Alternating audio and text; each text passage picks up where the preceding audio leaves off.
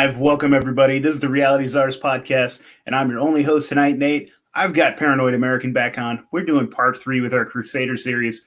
Uh, but, dude, how you been, man? Let's just fucking catch up before we do this.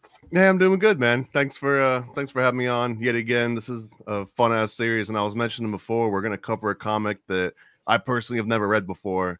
Uh, I think I've seen the cover a couple times, but I've never actually read it. So this will be. I cool haven't read it in 20 years. Yeah, so this will be going in basically fresh. I remember You, some you of the them all, right? and You've read every I- I think-? Yeah. I'm pretty sure. I mean, there's I, I don't know for goddamn idea, but I'm pretty sure I have. We bought the entire series at like I'm pretty sure it was like uh what do you call that? Uh, St. Vincent de Paul uh, thrift store when I was a kid.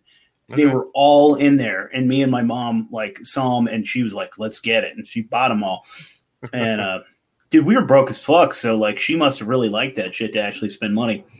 I, I mean, I'm, I'm fascinated by that because I think you're the only person I've ever been able to talk to one on one that didn't buy them like later in life, almost as like a joke. You know what I mean? So it's it's Oh, we're dead serious. Well, I get in the perspective though from the literally the target audience, right? Like you were the kid, you know, with the parents that were willing to buy it for you and tell you that everything you were reading was like on the up and up. So I love. yeah, I think she was just she was stoked that I was picking up something that was Christian, and I was stoked because I saw people getting like stabbed in the heart by Satan, like and shit. Like I was like, what- what's what's that yeah. scene? Uh, the scene in Clockwork Orange where everyone thinks that Alex is is uh like you know finding Jesus and he's reading the Bible and they're like, oh, you know, he's he's turning around the corner, but he's like envisioning himself as doing all the violence.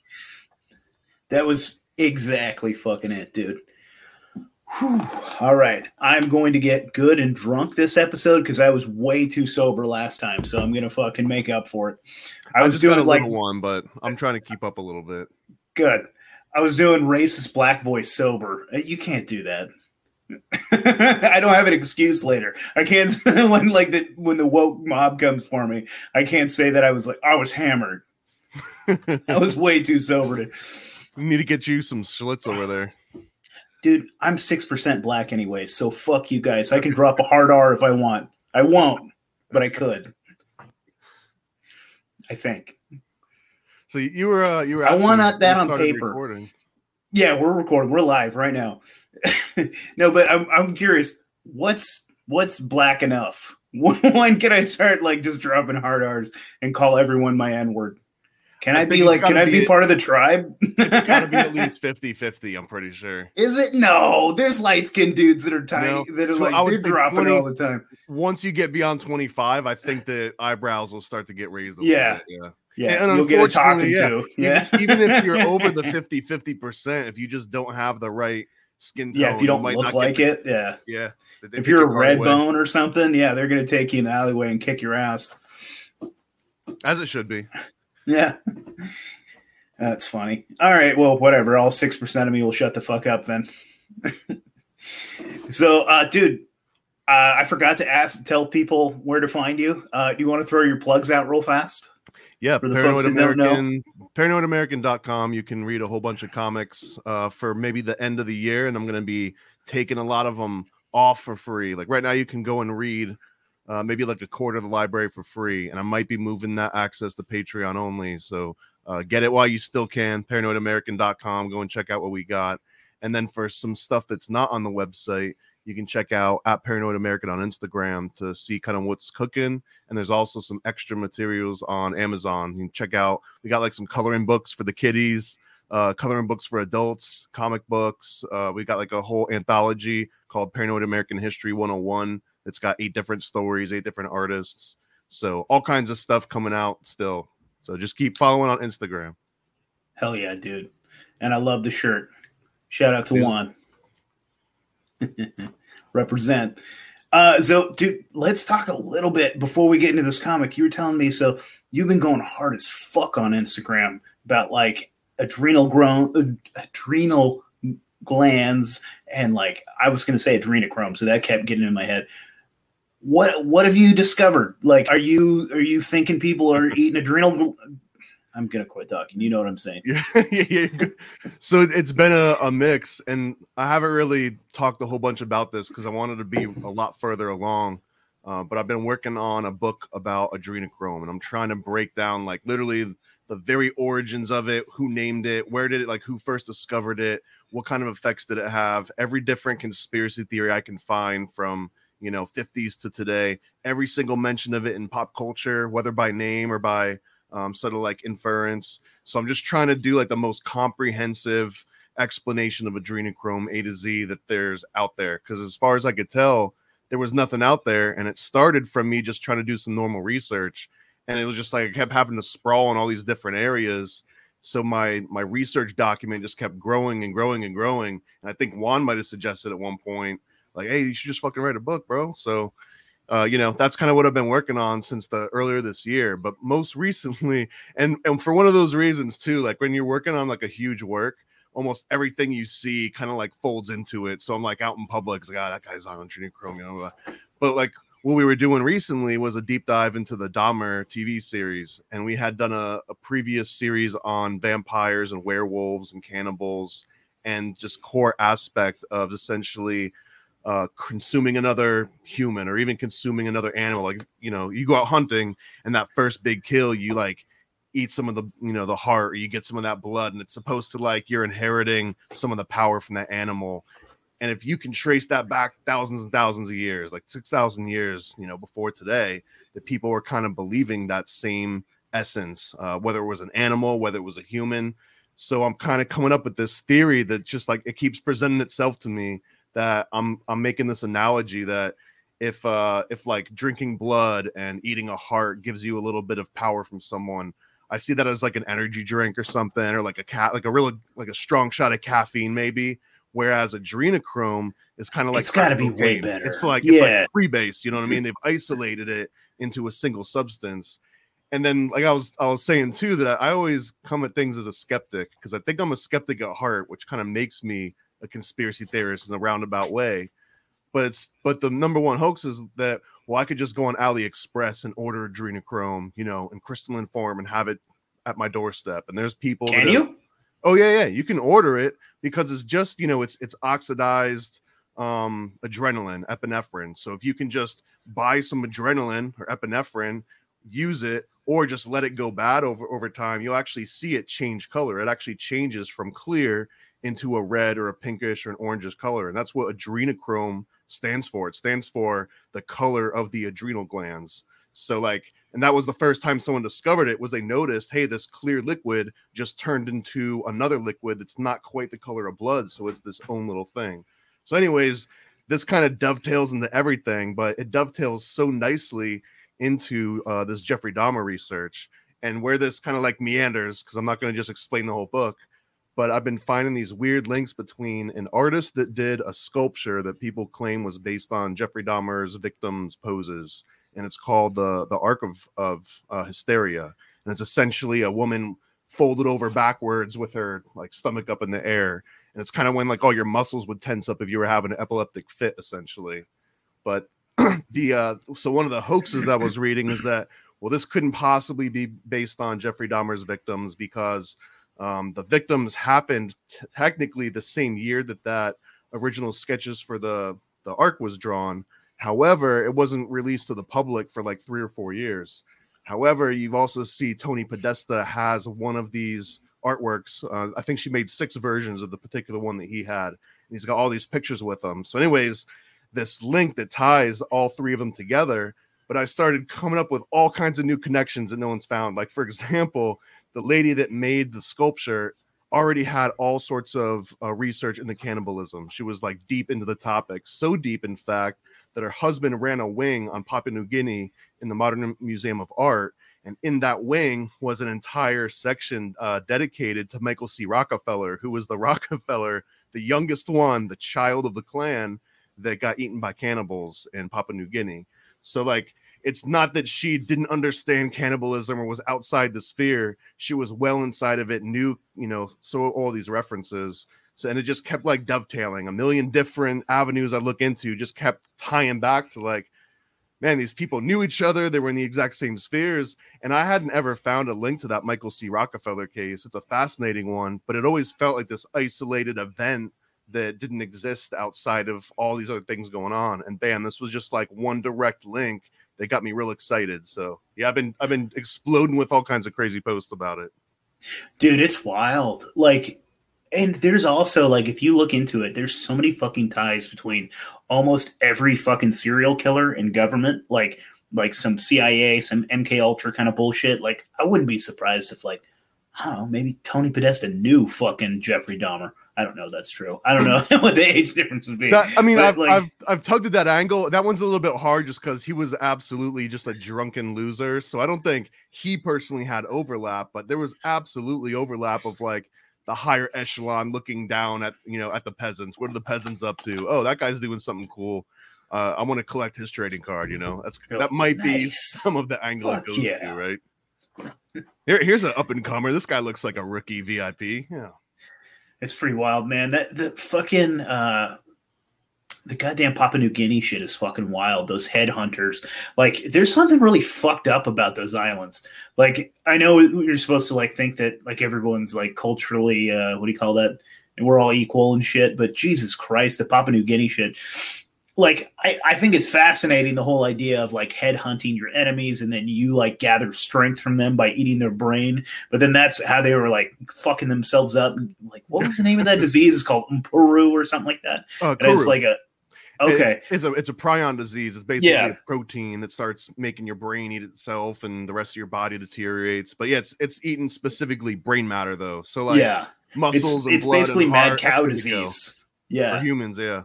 Yeah and yeah, there's, there's actually a, a small, I think there's like a tiny percentage within Papua New Guinea that become resistant to it. So there are some people that can legit just eat brains as much as they want and not ever have to worry about getting through. Dude, brains are delicious. I've had calf brains. They're fucking money, dude. I've, ne- I've never been down that road only because Dude. you look around at that the sodium content and it's just like 90% salt. yeah, buddy, it's great. you pan fry that shit in butter. You toss in a little like flour and then you pan fry it in butter and it gets all fucking crispy because it's so much fat. It's almost all fat. So you just like sear it, dude. And so it's like crispy and then it's like butter and umptuous pudding on the inside, mm. like meat pudding. Sounds good. Good goes good with some fava beans and Chianti, right? Mm-hmm. Dude, yeah. I mean, dude, everyone says that you know, like it sucks, I guess, for what's his name when he was like getting having to eat his own brain. But I bet it was good. Like I bet like Hannibal Lecter was a good cook. It looked like he was he had some shallots, he had some fucking wine, like did a little reduction in the pan. Yeah. It wasn't so it's not if you're gonna fucking kill me, let's let's go out the way fucking uh, what's his name? Some Leota. What the fuck was his name? Who's that Ray, actor? Ray Liotta. Ray Liotta. Yeah, there you go. That's not a bad way to go. If you're gonna fucking kill me, feed me. I'm okay with it. to be fair, I think he might have been lobotomized first. They just didn't show that part. hmm Well, he's feeding him his own goddamn brain. Yeah, it was fucking. It was awesome. I love that fucking movie. My that if you also want another insight into my like my personality and who the fuck I am, my mom would make me. I don't know about make, but she would sit there and watch Silence of the Lambs like weekly when I was a fucking little kid, and I would sit there and watch it and like, I'd fuck me. You know, I was watching the whole fucking movie. Like, what was the commentary on that? You don't remember that one? That's, no, no, I mean, no, I oh, mean, okay. like as your as your mom's sitting down and watching it with you, like what's she doesn't give a fuck. There? She's just sitting there watching it, and so I'm just sitting there next to her watching it, and she thinks I'm too young to absorb it, but I'm like four. I'm watching this shit. Like I'm seeing this guy like kill the smack that fat bitch and throw her in his van and rubbing her skin and shit. Like I, I I'm watching the whole thing. I can smell your cunt. You know, like I'm. I didn't know what a cunt was at the time, but like, you know, I get I'm it. I'm a little jealous because I don't even think I got to see Batman until I was like nine. You know what's fucked up? She let me watch things like that, but I wasn't allowed to watch Simpsons until I was like six.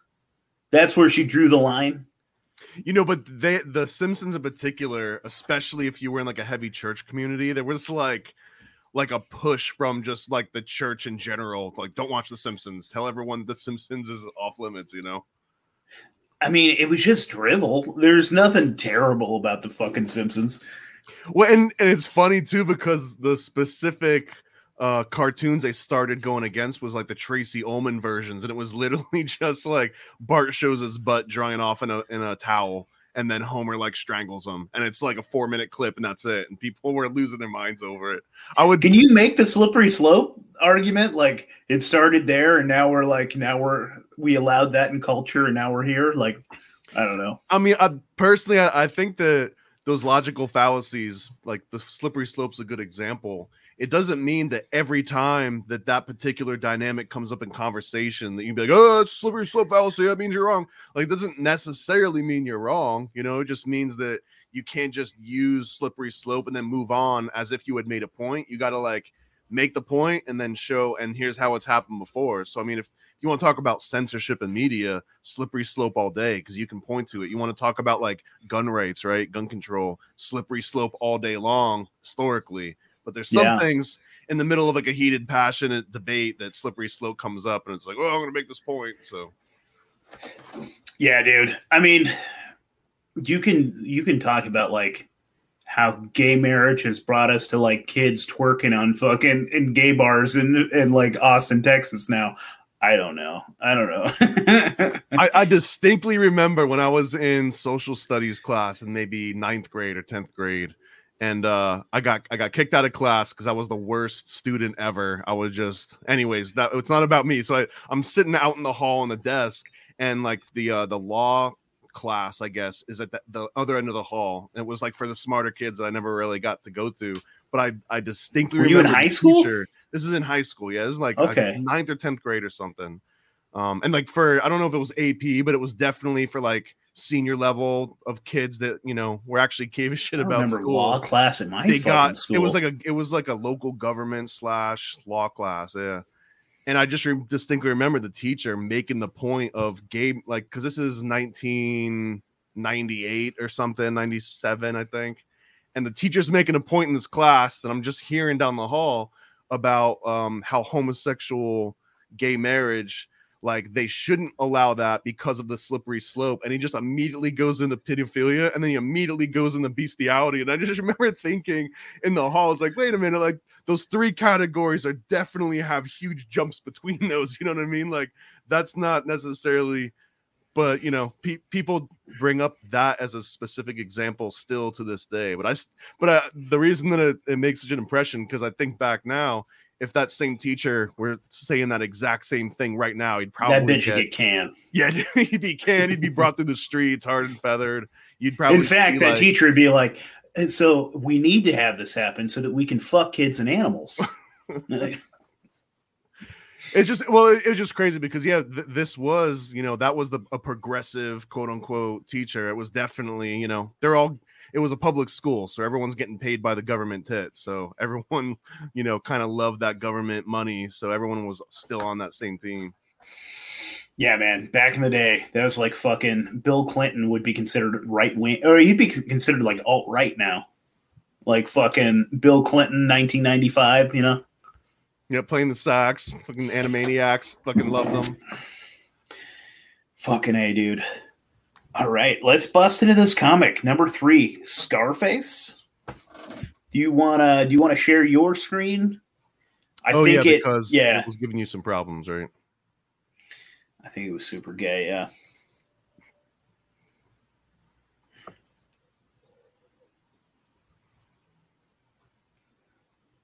All right, let's do this shit. good Mm-hmm. There we go. right, here we go. Uh, issue three, Scarface Crusaders, and uh, again, this is one that I hadn't seen before, so this is going to be uh, interesting for me to go through. Is this, is this going to hide just a message? There we go. I my face, it isn't me anymore. This is uh, one of my favorite scenes from Batman. Ironically, when they show the Joker's face after they they give him his makeup. And this is just giving us a little uh what we read last time. The broken cross and the other one. You know what's interesting is they formatted these previews almost like they were chick tracks, but I don't think they ever made chick tracks out of these ones. You know what I mean? Operation Bucharest. That shit was dope. Because these ones were in full color when we went over them. All right, here Okay, we go. here we go. 1974. Scarface. British Outpost, East Africa, 1931. When Sir Morley and I drove into your district, over half the blacks failed to recognize His Excellency with a salute. I'm sorry, sir. You're sorry? Is that all you have to say? Your incompetence in controlling your district could jeopardize my career. Do you hear? Yes, sir. And my career is more important than you. London is displeased, and believe me, Higby, I'll destroy you if you can't clean up that mess. You're a bungling idiot and a disgrace to His Majesty's service. Do you understand? Yes, sir. You're dismissed, Higby. Thank you, sir. And then I'm cussing under my breath, calling you a faggot. Oh shit! The little Saturn. yeah, dude, that's what that little Saturn sign is for. It's like your fucking ass fucker. Open the door, Sergeant. Sir. Oh, yes, sir. Incompetent idiot. What in the place is going to him? Sergeant. Oh, Do wait, you that's have you. a whip in the front seat? No, sir. Well, don't stand there like a fucking fool. Go get one. We're gonna go teach those blacks who their masters are if we have to kill them doing it. Oh, yes, sir. Jesus, I, I didn't realize when I was reading until I got halfway into that one. This is going to be dope. Based. The first one we come to who doesn't salute is going to get it. Yes, sir. We'll make an example of him. And if you don't do it properly, Sergeant, you'll be a private this time tomorrow. I'll, I'll do it upright, sir, Captain. Early that same morning. Now, okay, okay. I'll do the African do the woman. kid. Okay, yeah, I'm trying to, channel- I'm trying to get myself into into character here. We're in the tribe here. We're in the. Now, when you go to the mission station, oh, you learn as much as you can. Yes, Mama. It'll be a long, hard journey. You'll be gone for a long time. I'll be brave, Mama. Remember, Cromer. Is his name Cromer? Remember, Cromer. You're the only man we have left. We, we, be, we want to be proud of you. I won't disappoint you. Goodbye, son. Bye bye, Mama. Don't cry, Mala. He's a bright young man. What he learns will make him a strong man. Somehow I feel he'll grow up to be a very important person. I should be at the mission by this time tomorrow. What in the world is that noise? I'm afraid, but the others aren't afraid. I guess it's safe. Oh, look at those pretty colors. Stop the fucking car. Gasp. Those men, their skins are white. Skirt, skirt, skirt. You didn't salute me. Why? Why are they talking to me? I'll fix him, sir. Answer me, British goddamn accent. yeah. Answer me, you goddamn little shit. What's he saying? Sergeant, teach that little black a lesson he'll never forget. Did I do something wrong? I'll cut him to pieces. No, please, no. Don't hit me. Oh god, this is gonna get bad, dude. I don't want to just. All right, join us on the next uh, episode. this is gonna get bad. Slash. Yeah! No, please! Ah! What's going on? They're killing that little boy. No, don't any, don't do anything. They'll kill you too. That's right, Igby. Those white devils. Sometime, someday we'll kill them all. Oh, hold on. This is your. This is your guy. He's in the That's background. Captain here. Higby. Those white devils someday will kill them all. That's enough. Well done, Sergeant. Thank you, sir. Is he dead? I don't. I don't think so. I don't think so. You want to be that guy? I want this boy. Okay, yeah, yeah. I want this boy. Take him to my hut.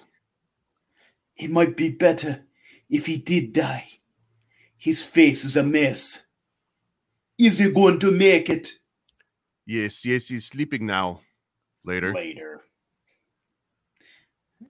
I, is that the little boy? Oh yeah. Where am I? Oh, I hurt. What did they do to me? Who are you? I'm your friend. Here's some food. You'll need this to get strong. You'll have a you'll have to get strong to pay them back for what they've done to your face. Do I look bad? You might as well know what the white man did to you. It isn't me anymore. Listen, every time you look into a mirror, remember it was a white man who hurt you. Kruma, where were you going when they tried to kill you? To the mission station. Those people are white, just like the others who hate us. They are?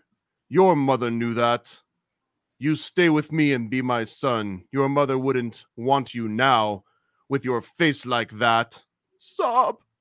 Someday we'll drive the whites out of our country. Will you help us? Yes, I hate them all. We'll train and teach you to be strong and wise. You'll go to school and learn so you can be a leader when we take over. I'll do everything I can to destroy them if it's the last thing I ever do. 1960s. The last British troops leave. Is that a real country? Taganda, East Africa. Crumla's country gains its freedom. With the British gone, the country is split by many factions fighting for control of this new nation. 1973, years after struggle, a new political regime is in power. The man we is known as Crumma takes over. His many enemies call him Scarface. Oh, now you get to tap into your your uh, Lu Fang. Okay, I, I guess I am all the black guys. Okay. Oh no, I'll do I'll do the first guy. Okay. Your Excellency, Lu Fang and staff have arrived from China and demand an immediate audience. Show them in. The mysterious Lu Fang, a key member of the Golden Dragon Organization, advisor to the People's Chinese Republic, also the head of Oriental Intelligence. I don't think that's what they would have called themselves. but- Oh, hello, Crumma. you cannot speak until I am through. I don't know. I don't know which one's talking right now. Much money has been put into your political party by my government. Is it's our official. Des- I don't know who the hell's talking on this one. It's our official desire, which I'm sure you will not refuse. Oh, are there missionaries to be removed from Taganda immediately? I can't possibly do that immediately. It'll take at least two months. We'll give you two months, but no longer. A mission outpost, 25 miles from the capital. Pastor, Pastor, uh, it's a fisherman. I don't got no, no, no, no, fucking. It's it's the government official. Well, this is a surprise. I want to see your papers. You you mean my visa? Yes, right away. Uh, here you are, sir. It's good until 1978. Not anymore, Mister Missionary. What? T- tell me what happened. It has been reported you are a spy for the CIA, and you are trying to destroy our nation. Probably, actually. Yeah, but uh, that the, no, no, no, no. That that's absurd. Uh, I've been here for 35 years spying on you. You be gone within two months. But but my work. I'm training these new CIA men for for. Two months, you capitalist white spies. Oh Lord, help stop this evil plot. Give me wisdom and more CIA assets. Tobu. To Tobu, I've. I'm jumping between the voices too. It's not. It's not easy going between them.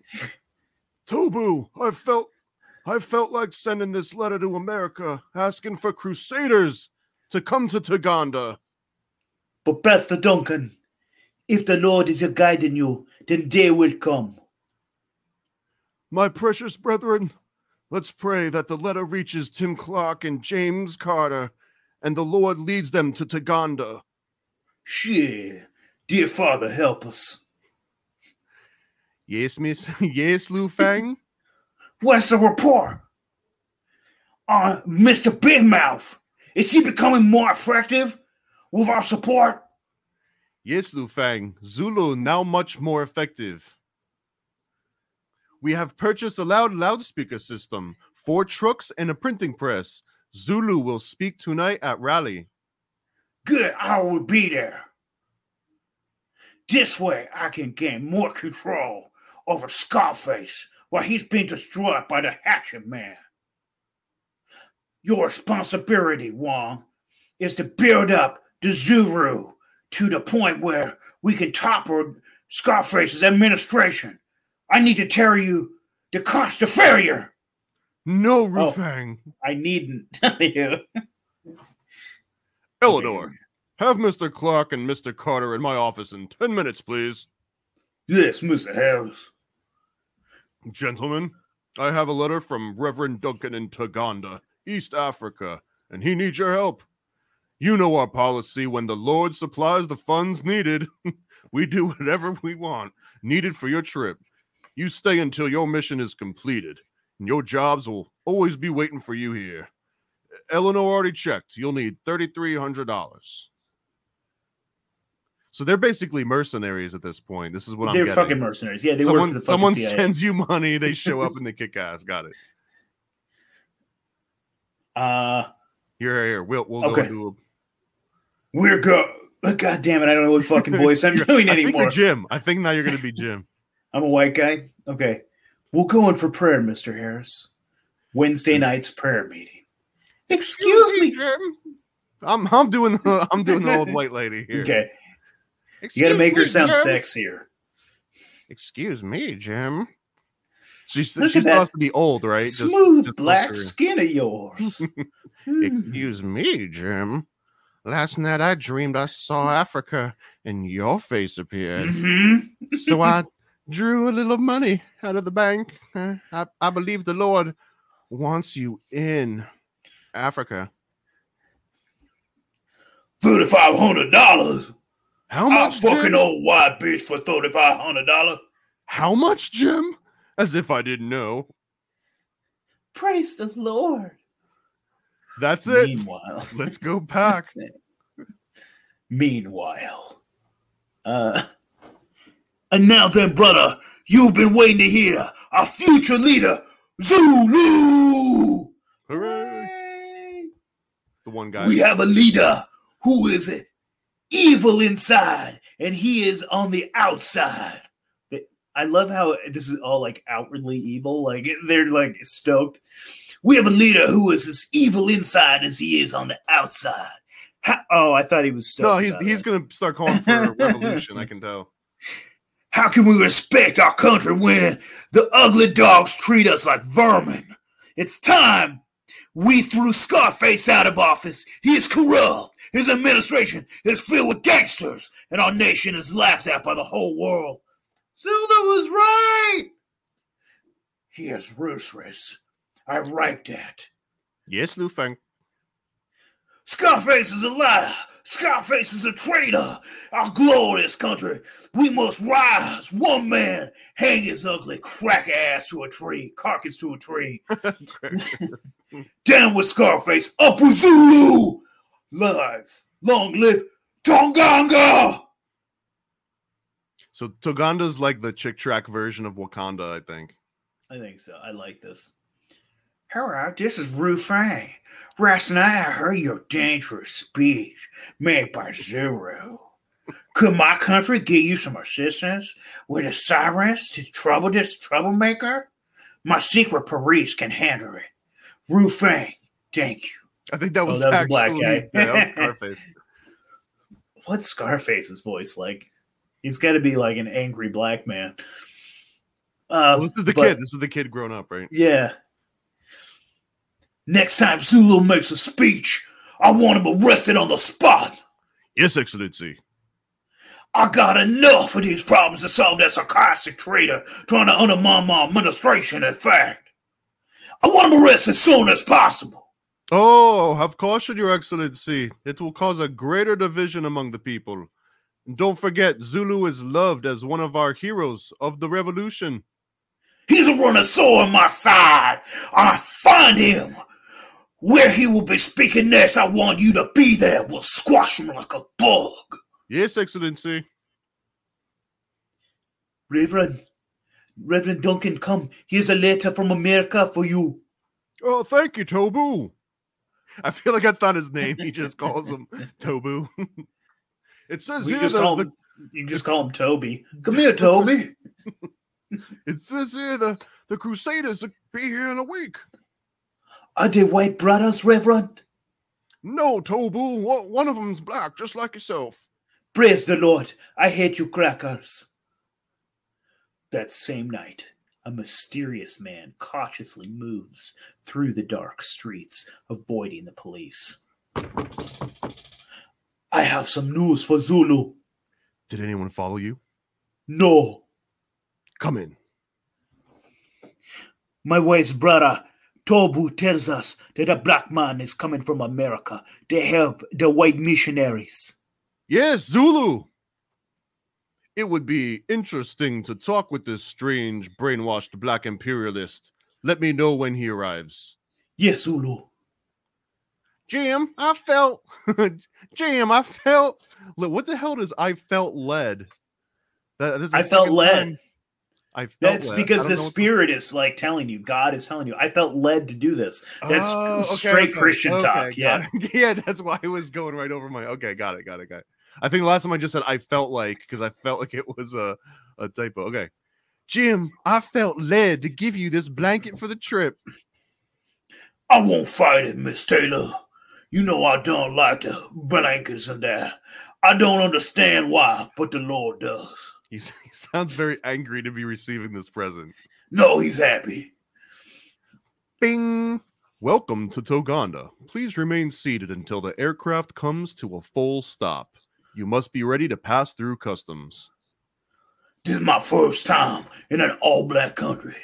I hear they don't like my cup. Oh, I think I think you might have inverted that. That's right, Whitey. That's right, Whitey. They don't like your kind. How long are you going to be in Togonga? About three weeks. Okay, pass on. Having problems, Having Timothy? problems, Timothy. Not really. This'll be this'll just make me more humble. Thank, that's you. Oh yeah, that's me. Oh, thank God you you two made it. How's my dear brother? Who are they? I, I must report this to Lu Fang. Lu Fang calls Peking Ding, China. ding, ding, ding, ding. Run a check on their Timothy, Emerson Crock, and James Carter. I want to know all there is to know about them immediately. Was was that just the, how his his telephone rings? It makes that noise. All right, wait, hold on. Let's see. Who, okay, this is the old guy talking. Why is why is the President Kruma forcing these missionaries out of Taganda? He hates whites. He suffered horribly as a child when he was viciously beaten by a white soldier. Is that where he got his scars? Yes, now we're paying for that stupid hateful act some 40 years later. As ye know, so shall ye reap. A- amen. What a wonderful welcome. And all of them are our brothers and sisters in Christ. Ooh, isn't, isn't that black one handsome? Mm. Gasp. He's beautiful. Zulu, they've come, the black American. Good, I want to talk to this man. I have many questions. Ah, hmm, this is worse than I thought. These men are the Crusaders who took the microfilm to Bucharest and smashed the occult ring in California.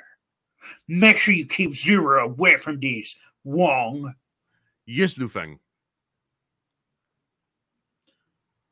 Ooh, I don't know who that's talking. That's the African boy? It's the guy on the left, yeah. Yeah. Rev Duncan, Zulu is outside. He wants to speak to the black American. Zulu? This is quite a surprise. Who is he, Doctor? Well, Zulu's a dangerous political adversary of the president. It could be dangerous, Jim. Do, do you do you want to talk with him? I'd be delighted. Hello, Zulu. I'm Jimmy Carter. You want you want to come inside? No, No. Let's go. Okay, You do both. Do Go both. talk to that. Let's go talk by that tree. Where you in Tonganga? I'm here to help Dr. Duncan. But he's wait. I know. Did your country send you? Are you a CIA agent? Yes. No, Zulu. God sent me. You sound crazy. Why did you call the crazy. white foreigner your brother? Because we are brothers, Zulu. We have heard. Have you heard about Jesus Christ? are you going to teach? Are you going to preach a white man's religion to me? What I'm going to tell you is for every color. This is what God sent thousands of miles so he could have me sit here and talk with you. Color means nothing to God Almighty. The thing is he is concerned with is your destiny. You mean you here in Tonganga? No, I mean in eternity. In politics, you try to choose the winning party. My Bible tells me what's the winning side and the right side. You are on the losing team. Is that because I'm not a religious man? Even if you were, you still miss out. The world is filled with millions of religious people who don't know Jesus and are still on the losing side. You see, Zulu, it was the religious people who put the creator of the universe on a cross. Are you trying to tell me that Jesus is the creator of the universe? Absolutely. I'm confused. Aren't you religious? No, I'm a Christian. And I, I like how Tim and the old guy here are like, yeah, he's getting him. He's breaking him down. Get him. Zulu, God says in his Bible, all have sinned and come short of the glory of God. That means I'm going to miss heaven and I'm going to hell. That's right. But I got some good news. God loves you. He doesn't want you to go to hell. For God so loved Zulu that he gave his only begotten son, Jesus. If that Zulu believes in him, then Zulu should not perish, but have everlasting life. You mean if I believe I'll go to heaven? Yes, Zulu. That's what God's love is a gift to you. when you receive Jesus as your per I want to read this like a like a car salesman. When you receive Jesus as your personal savior and Lord, then that blood that he shed on the cross washes away your sins, and God will never remember them again.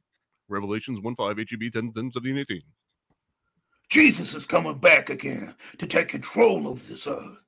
That man is destroying. When he does, he wants you to rule with him. You mean that much? He loves me that much? What must I do? Explain this. This is vital to me. Simply put your total trust in Jesus Christ to save you according to the promises of his word. God will, will hear you, your prayers, and save you when you call upon him. Zulu, in your own words, admit you have sinned against God. Ask for forgiveness and invite Christ into your heart as your Lord and Savior. Oh, oh God, I'm a sinner. I believe Jesus died for my sins and on the cross and saved me and into my heart, Lord Jesus. He changed me. I feel clean. I must know everything about my Lord. Teach me, Jim. I will do my best, my new brother. Mama, may I serve him? I've never seen you so anxious to help, Ruth. Don't forget you're engaged to Tonga. Oh, Mama, stop it. I just want to help. Percy, I didn't know you had such beautiful girls here. Oh, Jesus. Oh, uh, thank you. Splash. Oh, I'm sorry. Please forgive me. I'm afraid it was my fault. Of course, they just needed washing anyway. James, this is a perfect description of a flattering mouth worketh ruin. I don't get it. I know it's a Bible joke, but it's not funny and I don't get it. Uh-uh. What? What's that black American talking to Root about? She's my girl. He's looking for a wife She's smiling at him. I don't like this. She's mine. I'll get rid of him fast. Nobody is going to take Root away from me. Nobody! Officer, I've got something to tell you about the two Americans at the mission station. You mean the tourists? They are not tourists. What are you trying to say? The missionaries.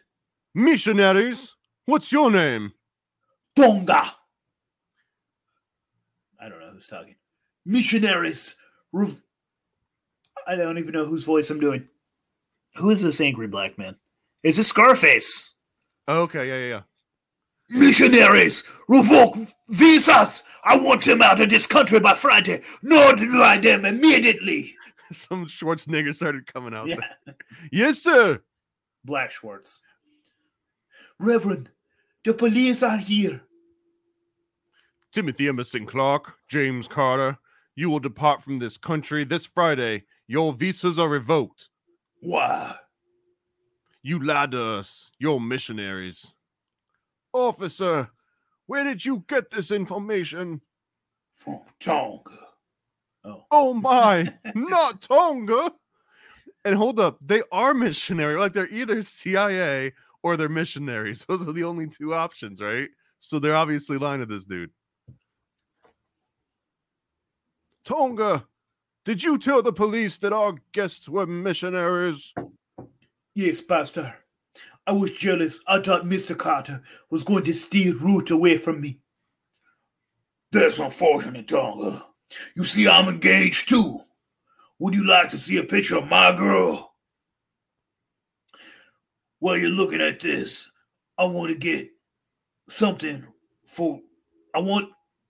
What? Am I too drunk to read? While you're looking at this, I want you to get something for you. I'll be right back. I have a gift for you both. The Lord had me bring to Africa for your wedding. Oh, am I? Al- I'm also him, all right. But aren't you ungrace me? no, my brother. The Bible tells us that all things work out together for good to them that love God, to them that are called according to his purpose. I have learned a very good lesson. Thank you for your kindness, Jim. Tonga, God knows what he's doing, even if we don't understand. Your Excellency, Zulu is speaking tonight at a rally. Good. I've been waiting for this. Are the secret police ready? Yes, Excellency, just as soon as you give me the signal. Oh, tonight, I give you our next leader, Zulu. My brothers, I've been a fool. I've sinned against you. I've sinned against the president and against God. When God allows a man to lead a nation like President Kruma, we are supposed to back him. Dude, this is some goddamn psyopy bullshit that they've done to Christians. like we're supposed to support our fucking leaders. We are supposed to back him with all of our support. Our president has suffered enough. As a child, he was cruelly treated and by the country that ruled over us. We pray for our president. Uh, This is. This is I tell you to keep him away from the fucking crusader, didn't I? yes, Rufang. You're a dead man. Oh, I know. I plead to you, good citizens. The Bible says you must submit yourselves to every ordinance of man for the Lord's sake, whether it be for the king as supreme or unto the governors.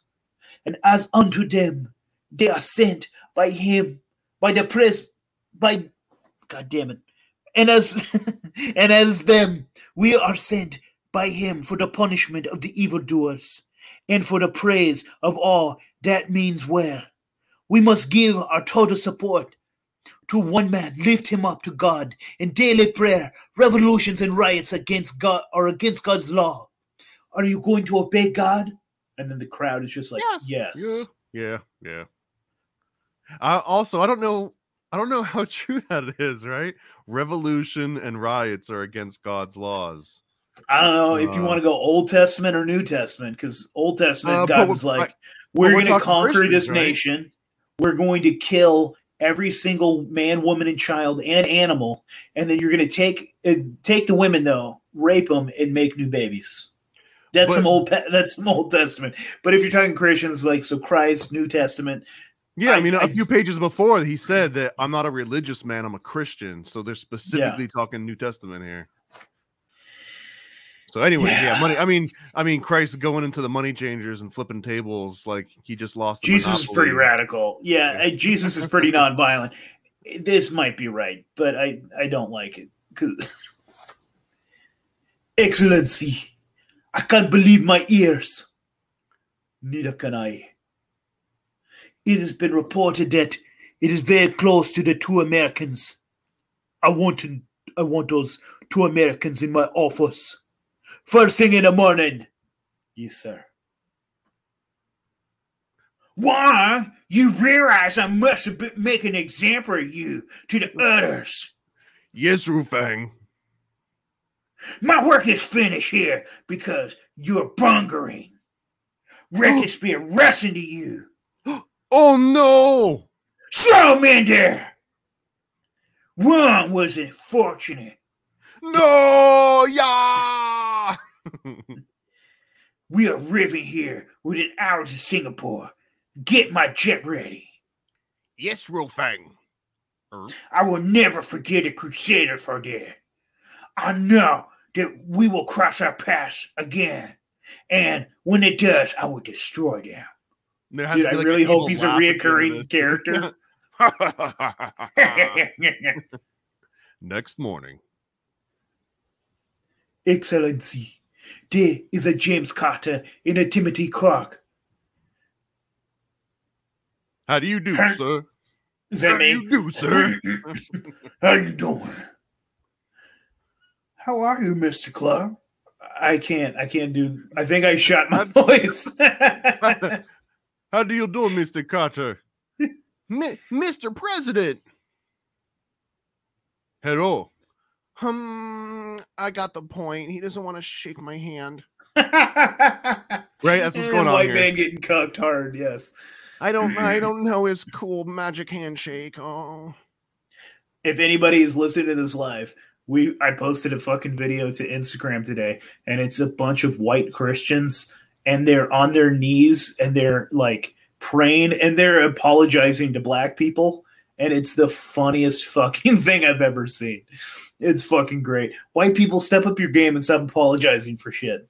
Honest, I mean, um, you posted that out of context though. If you watch the whole end of that video, they're apologizing for Lil Xan at the end. Who's Lil Xan? Little and SoundCloud rappers. Are you being serious or are you fucking around? No, I'm, I'm fucking I'm, I'm half serious. they should be they should be apologizing for Lil Xan, but that's not what it was about. Ah, I'm too slow to get the jokes. What did you don't know do to Zulu? Is, which is technically I don't. thing. It should be, yeah. My son has fucking introduced me to some dog shit though, like uh, that XXXTentacion and like Lil Peep and all kinds of dog shit, dude. So just the just the dead ones. yeah, just the dead ones. Yeah. and Juice WRLD, he actually made some good music. Some of Juice WRLD wasn't bad. Okay. What did you do to Zulu? We're the dudes here, the Lord Jesus Christ. Then you are missionaries. no, sir. That motherfucker's lying.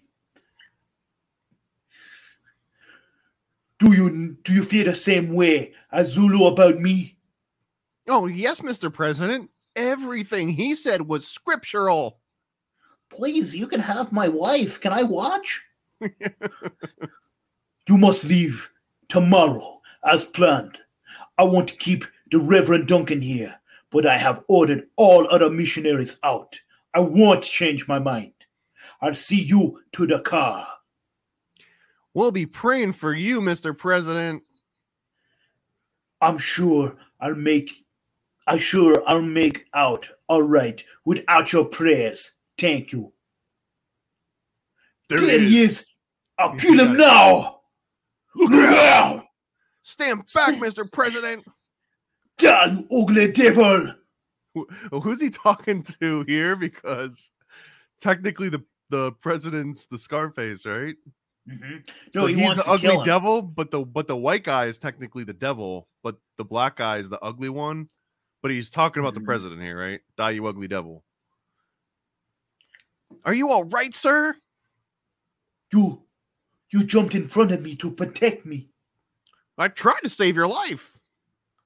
but, but he could have killed you, and you're white. God bless you, sir. Goodbye, Mr. President. I can't understand it. Nothing makes sense no more.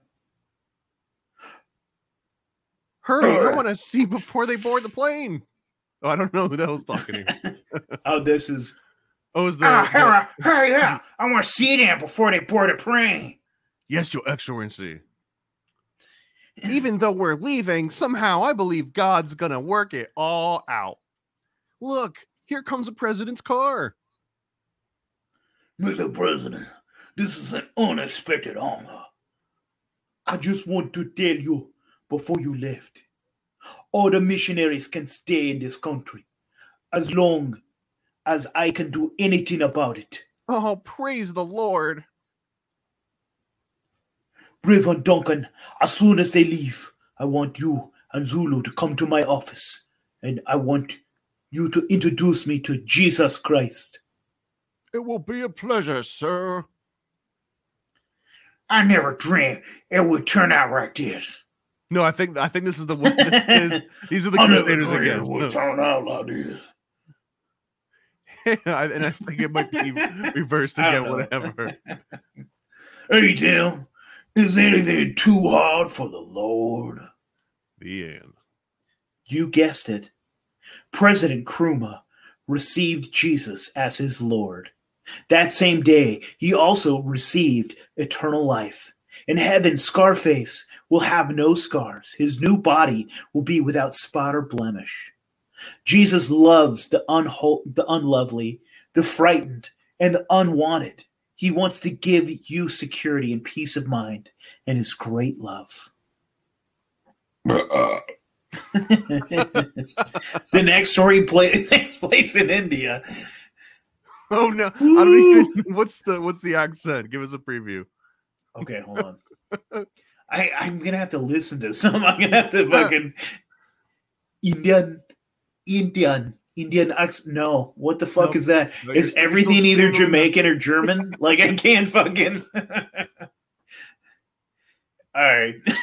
Did something evil in that room. You're gonna have to do some Duolingo courses to, to ramp up here. So Get on don't miss Hindi. the Exorcist. So next fucking next one is about fucking exorcism. That's gonna be dope as fuck.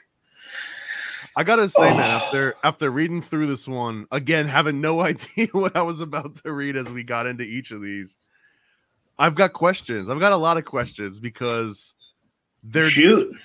Because the premise here is that they're I'm gonna use air quotes here, but they are in air quotes missionaries, but they also happen to be like trained mercenaries, and that's just happens to be their background. But now they're kind of just fighting for the Lord, but they don't actually do any fighting here. But it's like the the only way that they could get the passports and get into this country and have the resources to get around they'd have to be CIA agents. Like there's no other way around that, right? So Mhm. they're absolutely either CIA agents or they're missionaries.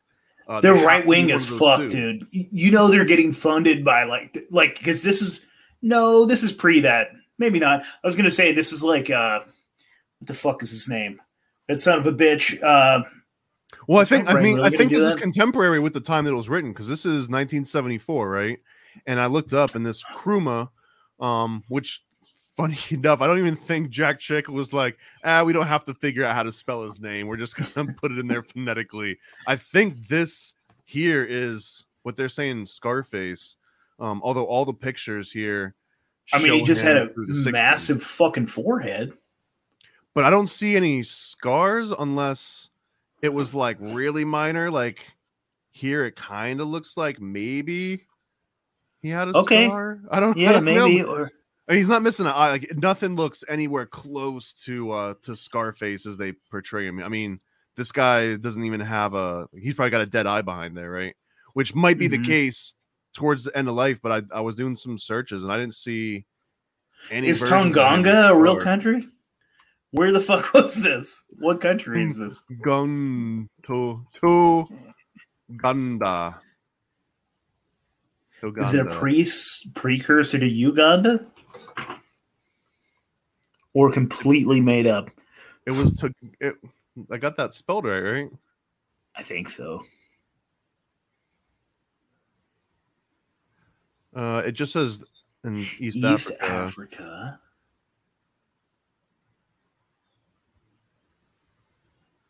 Keep going, keep going. Stop the car. Here's all the horrible shit. Dude, he looks so fucked up. Taganda. Taganda. Yep. No shit. Nope. Topanga. oh, you know what? Here we go. It's a town from a Crusaders comic. So okay. what? So it's It supposed might- to be Uganda. Okay, yeah. Okay, I guess that makes sense. So is was this guy from Uganda? What does it Ghana? say about his early background? And say he got his ass beat by British? Uh, I, I think actually Jack Trick personally beat this dude up and then converted him. What did Jack Tri- Jack Chick look like? I know we probably looked at him. Before. Uh, they actually, I mean, they've got a picture of him on chick.com. Um, they, I think until he passed, there was no pictures of him anywhere unless you dug it out from like a yearbook somewhere. Uh, and, and actually, I think that people were selling yearbooks on eBay with Jack Chick in the title of like, "Hey, here's uh, you know, an actual picture of this elusive Jack Chick." Uh, here we go but I know the last time I checked this because the um I w- I messaged you about this earlier. Daniel something or other. they have Halloween tracks. Did you see that? Uh, Dude, the, the Halloween tracks were the ones where I think I I got introduced to them. Here we go. All right. So here we go. Here's a younger version of him. What kind of name is Chick? Fucking badass name. There he is, uh, starting out. So I guess he he was working in like uh, ad agencies. Um, yeah, like so. Here's like the kind of things that he was drawing. It was just like little quirky stuff for you know newspaper and stuff. Here's his very first book that he ever made. It was like a huge eight by ten or something. And then there we go. There's the dude towards the end. All right. He looks like he fucks.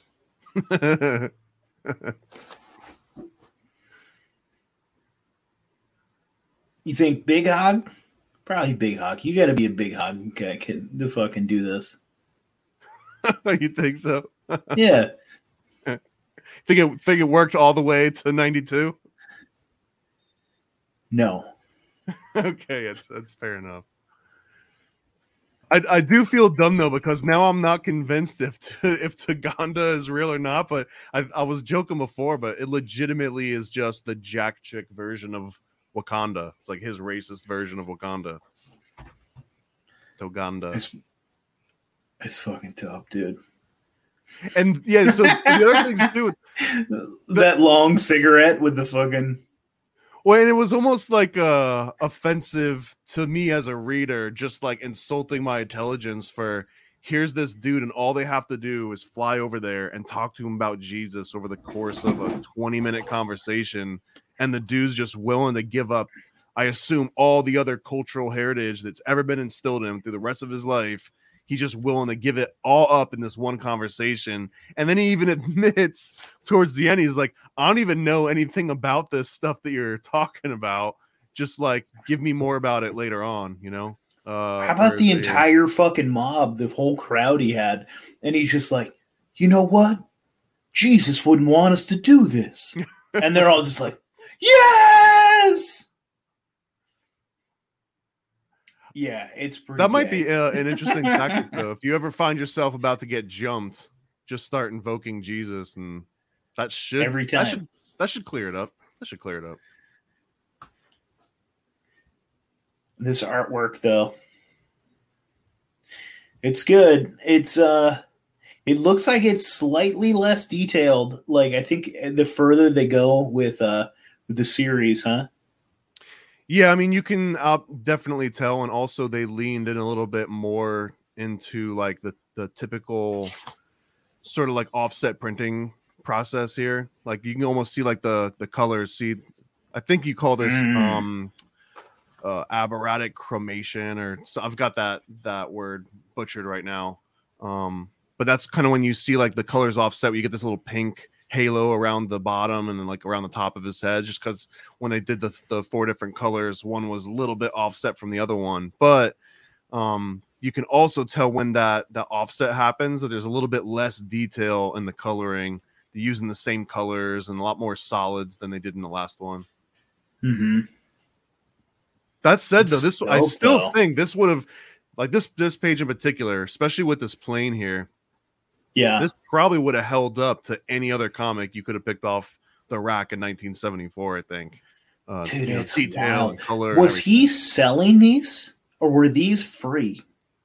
the, the comic books he was selling actually if you look at the Yeah. the front i think it's at like 89 cents or 39 cents there we go Dope. but he was not necessarily making a huge profit on these um the reason that they Dude, the covers these- are still dope, it just man. well it just costs so much for the distribution the printing the um the shelf space alone right because how many chick tracks could you fit in the span of one comic cover probably like six to eight different chick tracks here um so and the chick tracks like they did sell a little bit better because a church would go and buy like 10,000 of them but a church isn't going to go and buy 10,000 of Scarface you know what I mean this is going to be in the they wanted to bring the kids in, they would have. Yeah. I mean, I could tell you, I would have, I would have paid a lot more attention if they handed me this on the, the way into church one morning. Uh, we didn't get anything like this in a Roman Catholic church at all. You're barely even allowed to talk. So,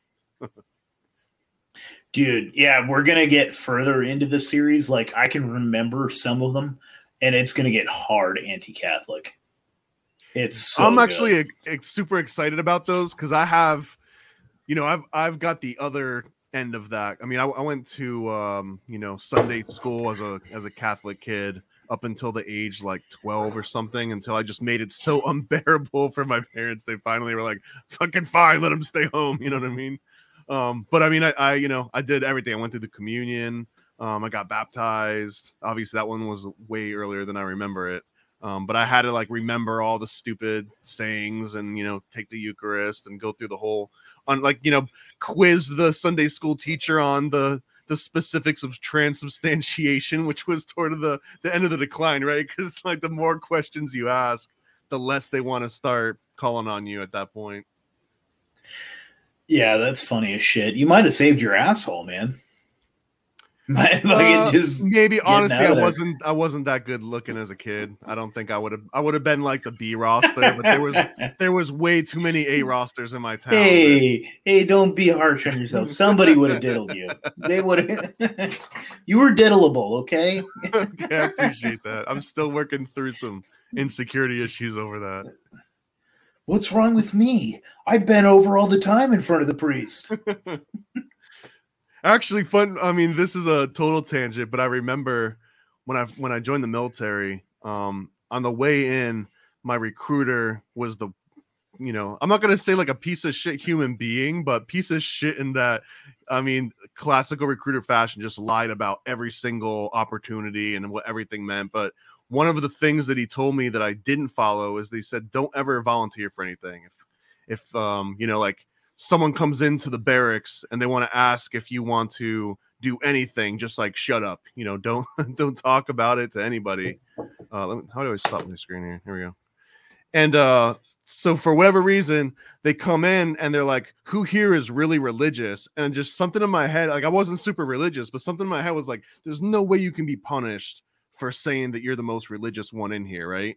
So I was like, you know, let's go, let's fuck it, let's see what happens here. So I raised my hand and told my Roman Catholic, like, great, you know, you're going to be chaplain for um for like your flight for the, the duration of training. So for boot camp, every Sunday, every time Sunday came up, instead of having to get up early and do KP duty in the kitchen or having to do like barracks duty or anything else, I would just walk over to the Roman Catholic chapel and get them set up. And I don't, and I'm not sure how much you understand about Roman Catholicism and the whole transubstantiation thing, but essentially it happens in every single mass. So that Eucharist literally turns into the body of Christ, and that wine literally turns into the blood of Christ. And once that happens, you can't just pour Christ's blood down the drain, you know, like you have to drink it. So uh, I think like there was this secret cheat code. If anyone's out there is about to go into the military, volunteer for Roman Catholic uh, chapel duty because every Sunday you will get absolutely drunk smashed because you're gonna have to drink like four chalices full of wine after you know just like running for weeks and weeks on end on nothing but water and you know saltpeter and whatever else they give you. So anyways that was that was the one time that that uh being you know roman catholic has paid off uh in spades in my opinion.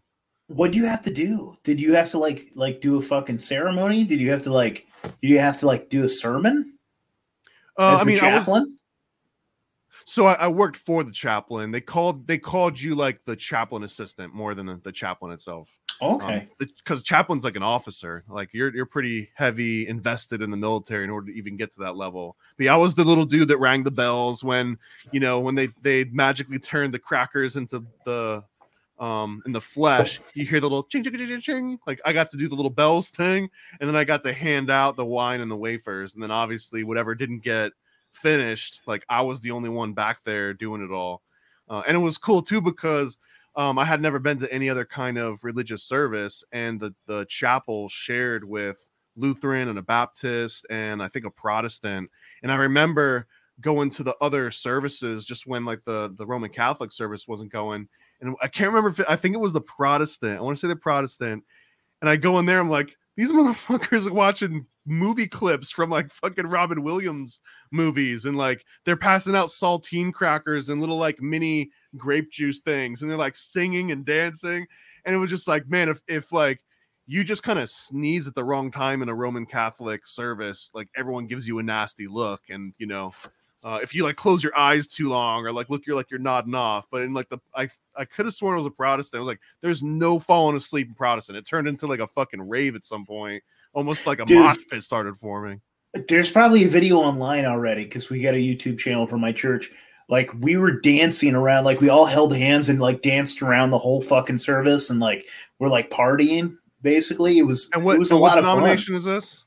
I have no idea. It's not a real denomination. I go to like a a slavic jewish christian uh like what, what do you call that like we're fucking pro- uh, we speak in tongues. What do you call that? I can't remember. Oh, Pentecostal. yeah, we're Pentecostals. So okay. we're like Jewish, Russian you're Pentecostals. You're the, you're the scary ones, dude. dude, we have. It's a great time. It's wonderful. Out, out, of all the, at least the way that I was raised, out of all the denominations, I was taught that the, the Roman Catholics are the most naive because they believe in like all the like every little thing kind of like literally you believe in it. And all the angels and all the you know all of the the patron saints like you just believe anything the pope tells you you believe it. But the pentecostals were always absolutely terrifying because they were the ones with the snakes and the fucking fire eating and the ones that talked in tongues. And and uh i don't i don't remember if this ever came up directly in church but i absolutely remember that there was like a specific concept that people that talk in tongues are basically letting like the devil talk through them. Like that's not like if God wants you to talk, he's gonna he's gonna talk through Latin, right? He's not gonna have you just like yeah, because that makes up. sense. yeah, Jesus spoke Latin. yeah. Yeah, it's goofy, dude. I don't know. Like, like Christians don't believe their Bible. Then what about Pentecost? Like, anyways, whatever. yeah, no, we have fun, dude. No, it, we like literally will dance and like we have flags and we'll like fucking we'll have a good time. Like, so, so where do you stand and, now? So where, huh? where did you where did you stand when you were first uh, getting these books as a kid, right? And then where do you stand now? As far as like uh so i was like raised ultra fucking christian in a, like a mega pentecostal kind of like that was like my background and then i like went hard atheist dude I went hard atheist i was a fucking mm. socialist asshole atheist dickhead and then so wait, hold on that was this was this uh let's see 13 through 23 or 25 probably. Okay. Yeah. All right. Yeah. And I then, hung and then on what to it happened? for a What minute. happened? to- 20, what happened 25? 26, 27. Yeah. Uh, that's a good question. I just started doing a lot of mushrooms, dude. I'd been doing a lot of mushrooms and I would just, I just started feeling, I started feeling other people's, uh, I felt Christ in other people. Like I could feel the Godhead in someone else. And I started being able to visibly see it. Like I could sense that like this, they have a spark of the divine. They have the Holy Spirit within them as well. And I started seeing people more as humans. I was a dick, dude. I was a fucking asshole. I wanted to like fight people. I just wanted to like fuck and get drunk and just like fight. I was a dick. And like I started doing massive amounts of fucking mushrooms. And like I started like starting to recognize the humanity in other people. Uh and started being less of a sociopath asshole. And uh yeah, then all of a sudden, like I was hanging out with like homeless people like uh when you know when the bars would like go out you know like you're we're last call and what's shitty in portland is we have like really awesome fucking trains and stuff but they shut from like 2 a.m to 5 a.m so like last call if you don't make it to the train station even if you do it's not going to take you all the way home right? Because it fucking shuts at 2 so we got like three hours before it fucking starts again and so then i'd see these homeless folks that i would normally just like walk past or walk over and I just started like talking to them. and I was like, "Hey, man, what's your story? Like, what's your name?" And I would just start like chatting with them. I was like, "Man, do you need a hug?" And so I was just sitting there, and I'd be like hugging a homeless man. I'd be like, and I'm supposed to be an atheist at this point. and I was like, "Man, can I pray for you?" Like that's fucking. I'm like, I'm shocking myself. I'm like, why am I fucking praying for somebody? you know, and uh, and like I was praying to the universe for them, you know, like I would just hear their story and like what's going on in their lives and and and I would just start praying for folks. And at this point I had like started turning into like a libertarian and I had turned into an anarchist and I was watching culture get like really shitty and evil and I was like watching like I don't know. I started seeing shit get gross, and I was like starting to associate things with like good and bad and stuff, and evil and, and good, and you know that sort of fucking concept. And uh, I, my mom invited me back to church, and I randomly just said sure. So I fucking went, and the pastor like had a sermon, and I was waiting for him to piss me off. I was waiting for him to say something that was going to offend me because I was going to fucking let him have it. And he didn't. And then afterward, like I sat there and had a conversation with the guy for like an hour. We sat there and talked. And I told him, I was laying everything on him, dude. I was like, this is what I think about like nationalism. This is what I think about like Christianity. I think you're a bunch of fucking faggots. And he was like, yeah, you're right. Sure. And, and he's like, I'd never have an American flag in here. And he he was a fucking libertarian anarchist as well.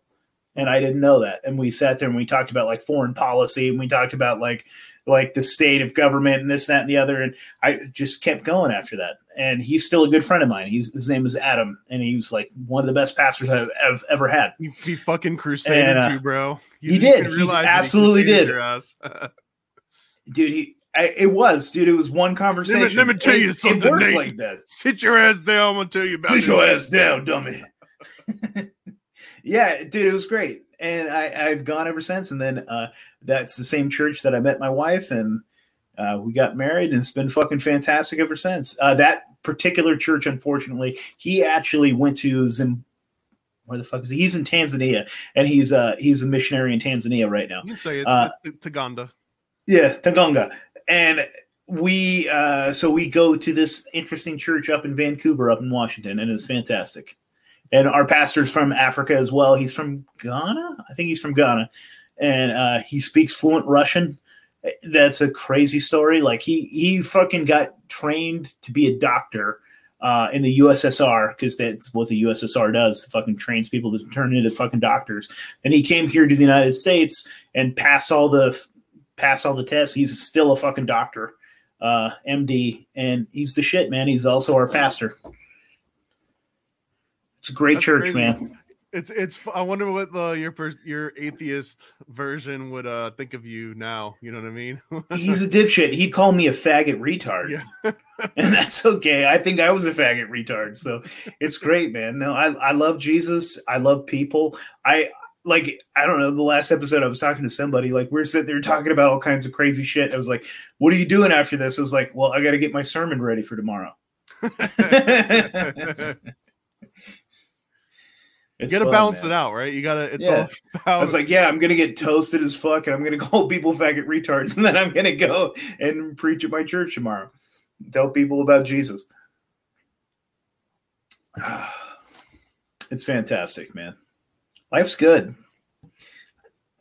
I got my new job coming up next weekend. This is my last free weekend, so we got to find uh we got to find like weekdays. Are you ever good on Friday nights?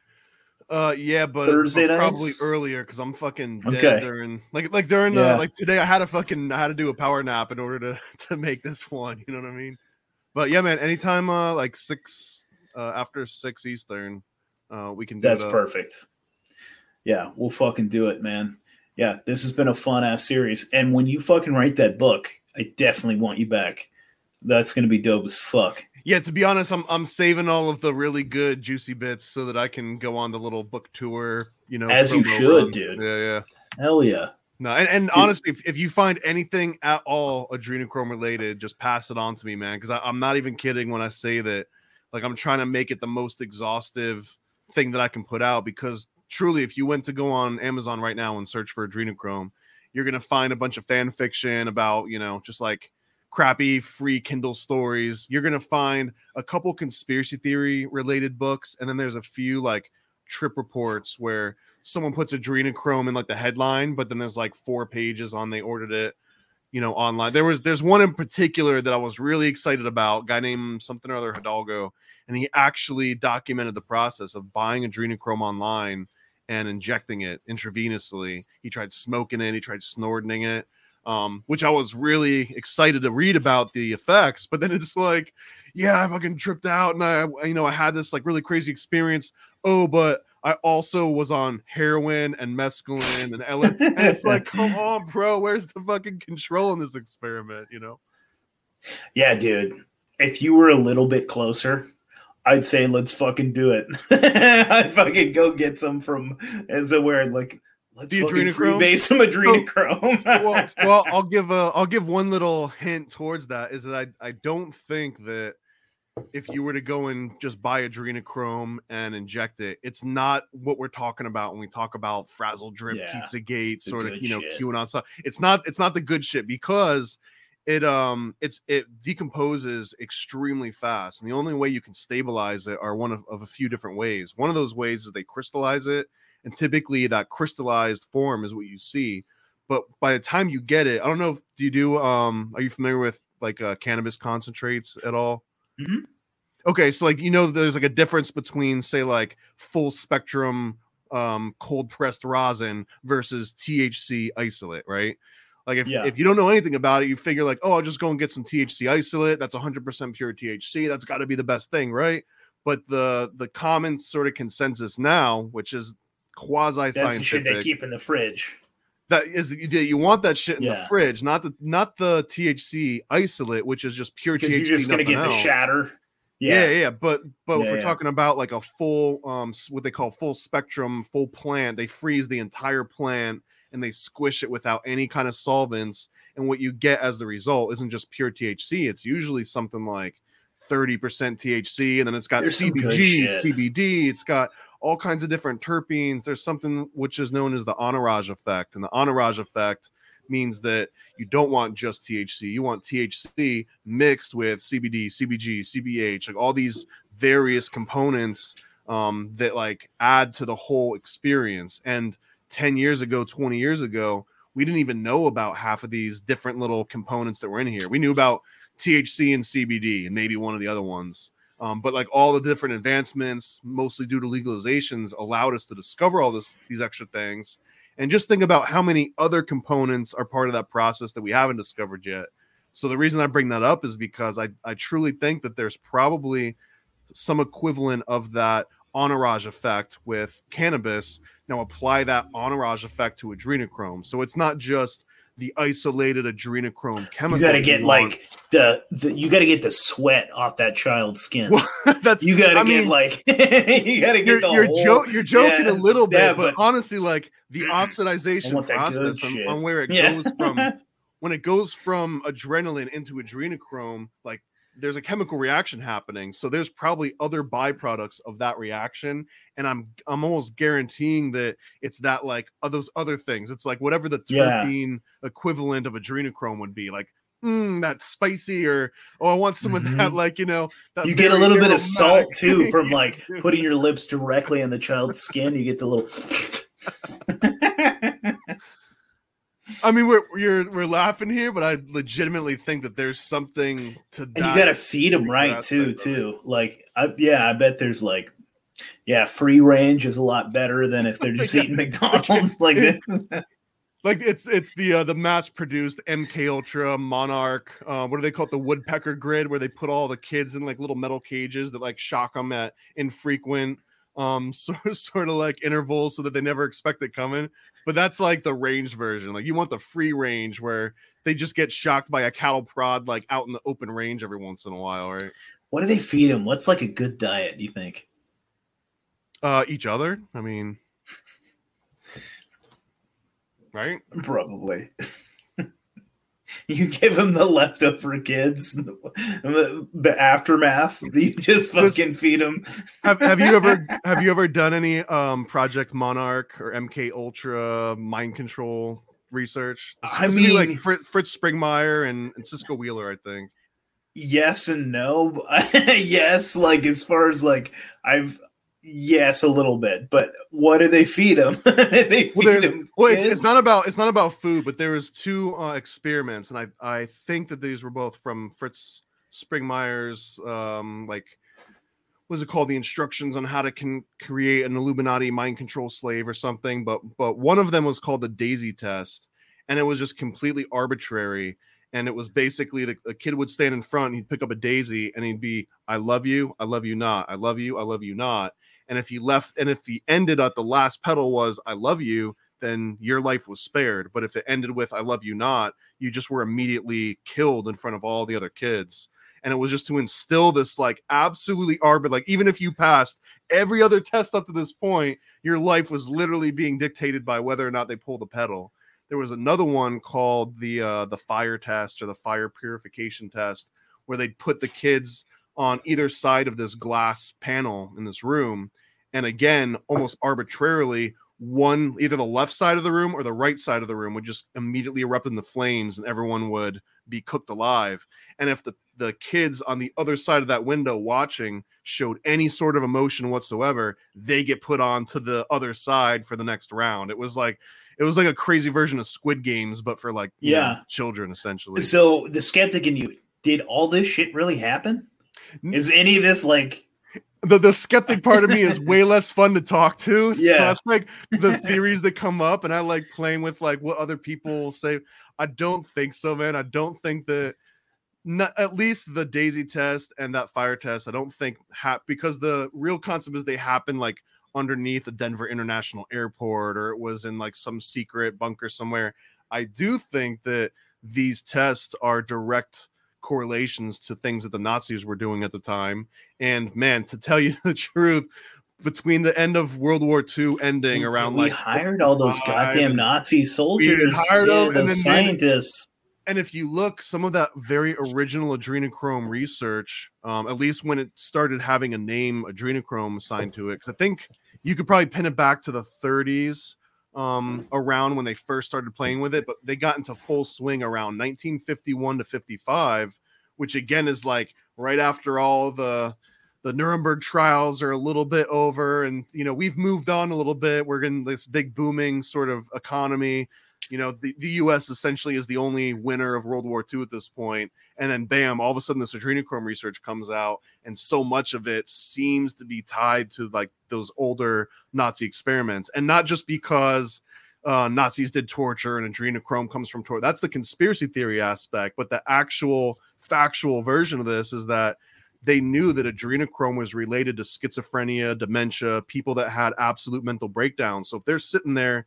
and they're torturing you for you know months, weeks, months, years on end, you're gonna break at some point. And once you break, like your mind actually has a chemical change where now you are acting different for the rest of your life. And for a large um, portion of those people that legitimately become schizophrenic, you have like four to 4x plus times the amount of adrenochrome in your blood specifically during some kind of a fit because it would wait for someone to go into some kind of a fit in the mental institution draw the blood compare the blood and be like oh wow there's a lot more adrenochrome in here um, so like this comes from that hmm. schizophrenia research and schizophrenia research is directly related to the craziest most fucked up torture experiments that they find at, at you know dachau and all the others Dude, to me, that's the most fucked up thing, and I'm I'm sort of glad that they can't necessarily just lock people up indefinitely anymore. Because I mean, also, I mean, there are like crazy people in Portland that'll like throw shit at you or try to like cut you with a piece of glass.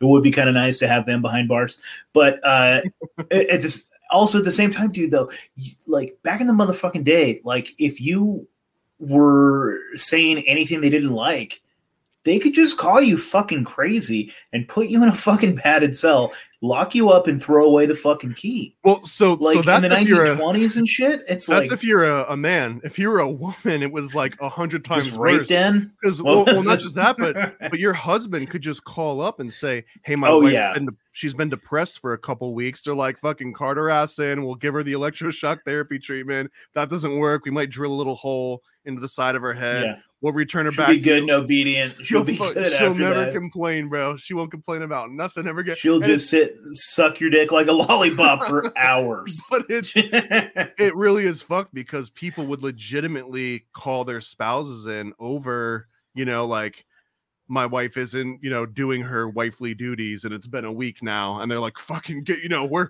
we're sending over the, we're on our the way. ambulance right now. Get the net, yeah. get the net. We got this bitch." It's, you it's aren't spreading your fucking legs. And, and, there bitch. wasn't necessarily like a hard end to it. Like it just kind of gradually became less and less sort of in vogue. Where uh, originally was like, oh, I can't believe you know Bob's having problems with his wife. Why haven't they sent her off to the sanitarium to get fixed yet? They must be having problems. Then, like over the course of two to three decades, it's like, oh, I can't believe Bob sent his wife away you know what a monster and like once that started to happen then public sentiment was like let's just shut them all down now they're just going to be jail and if they don't go directly to jail then they kind of go into like an outpatient treatment area well, but dude, I mean, it, it sucked for kids too, because like my mom, okay, she was born in 1950, so this must have been in 1965. She was pregnant at 15 with my wetback. Well, I guess my dad wasn't a wetback, but his parents were. So my spick dad fucked my wife, uh, fucked my, fucked my mom, knocked her up, and her dad was like, "You're giving this baby up for adoption," and she's like, "No, I'm not. I'm keeping him." And he goes I'll put you in a fucking asylum. And if you could back then, you were fucking kids. Like that was the thing that sucked as a kid because you had no autonomy. As a fucking child, they'd just be like, Yeah, my kid's crazy. Well, not just that, you just be like, My my daughter here is just morally repugnant. And they'd be like, Up, oh, yeah. her she fucked a spick. Well, I mean, can you it, believe it? It's She's not bringing like, a, a mudblood. it's not like that doesn't still exist. It just kind of changes forms. Like, uh, I think at least one like the, the well, you have to privatize it now right? Well, yeah, now well, you have the, the, fucking the camps. But like, like, like have you ever heard like the the Elan Institute or like all of those uh, Wayward Bound programs that they send like troubled teens to? Mm-hmm. Um, Doctor Phil be filling that shit up. Yeah, dude. mean, that's kind of that new version. It's not necessarily a mental. Yeah, they just had to privatize, but... dog. Yeah, yep. the pri- the free market. free market finds a way. Yeah, that shit's hilarious as fuck. And Paris Hilton talks about like I think Paris Hilton talks about like getting raped in that shit when she was a teenager and like oh, yeah, it's right. pretty dark and fucked those, up. Like those uh behavioral correction institutes.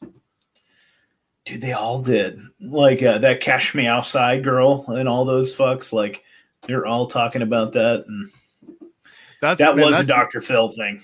That's a absolutely. Fa- if you look into that, I think it's called aversion therapy and a few other ones. Um, now, one of them is where they they put like a kid in the circle of every other kid there, like 30, 40 kids, and all they have is just have them scream every horrible thing at you, and you're not allowed. It's almost like the Scientology um or uh or like the uh, the daisy test thing where like you're not allowed to react if you give any sort of reaction they just get up in your face a little bit more uh and it and it's fun to be like oh i would just kick all their asses but kids like legitimately die in these places trying to fight back because you've got 30 or 40 people around you you know uh that's yeah they'll kick the shit out of you it's dark as fuck if, if you've never heard really you've never heard up. of the Elan Institute, I'm pretty sure there's a website called like elanschool.com. And it's not tied in any way to Elon Musk?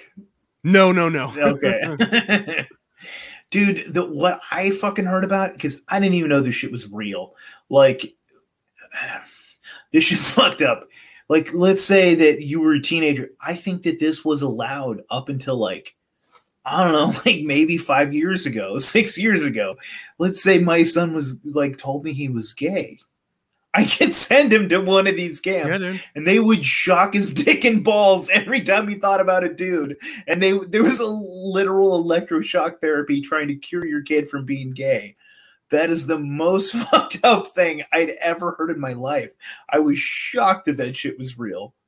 Yeah, I don't know if you've uh, seen this one. This is the Elan school that I'm talking about and there's a, a guy that actually went there and he ended up putting this website together uh, elan dot school elan school and it's just a complete recount of his entire ex, uh, experience going through it and you can see here he's been working on this for almost like a decade i think and he's on chapter 82 here but here it is on chapter one and he's just talking Should, about is this how, the next series we're doing or uh Honestly, I'd love to, man. I would, I would love to get more exposure to this guy's yeah. story and, and, his website. But but it just starts with him sleeping in bed, and the way that yeah. it literally worked is your parents would pay yeah. this, you know, private institution. They'd come at like 2 a.m. They'd kick down your door and kidnap you, but your parents are kind of like they're like, it's okay, honey, go with the men. But they're like, get the fuck out of bed, blah blah blah, you know.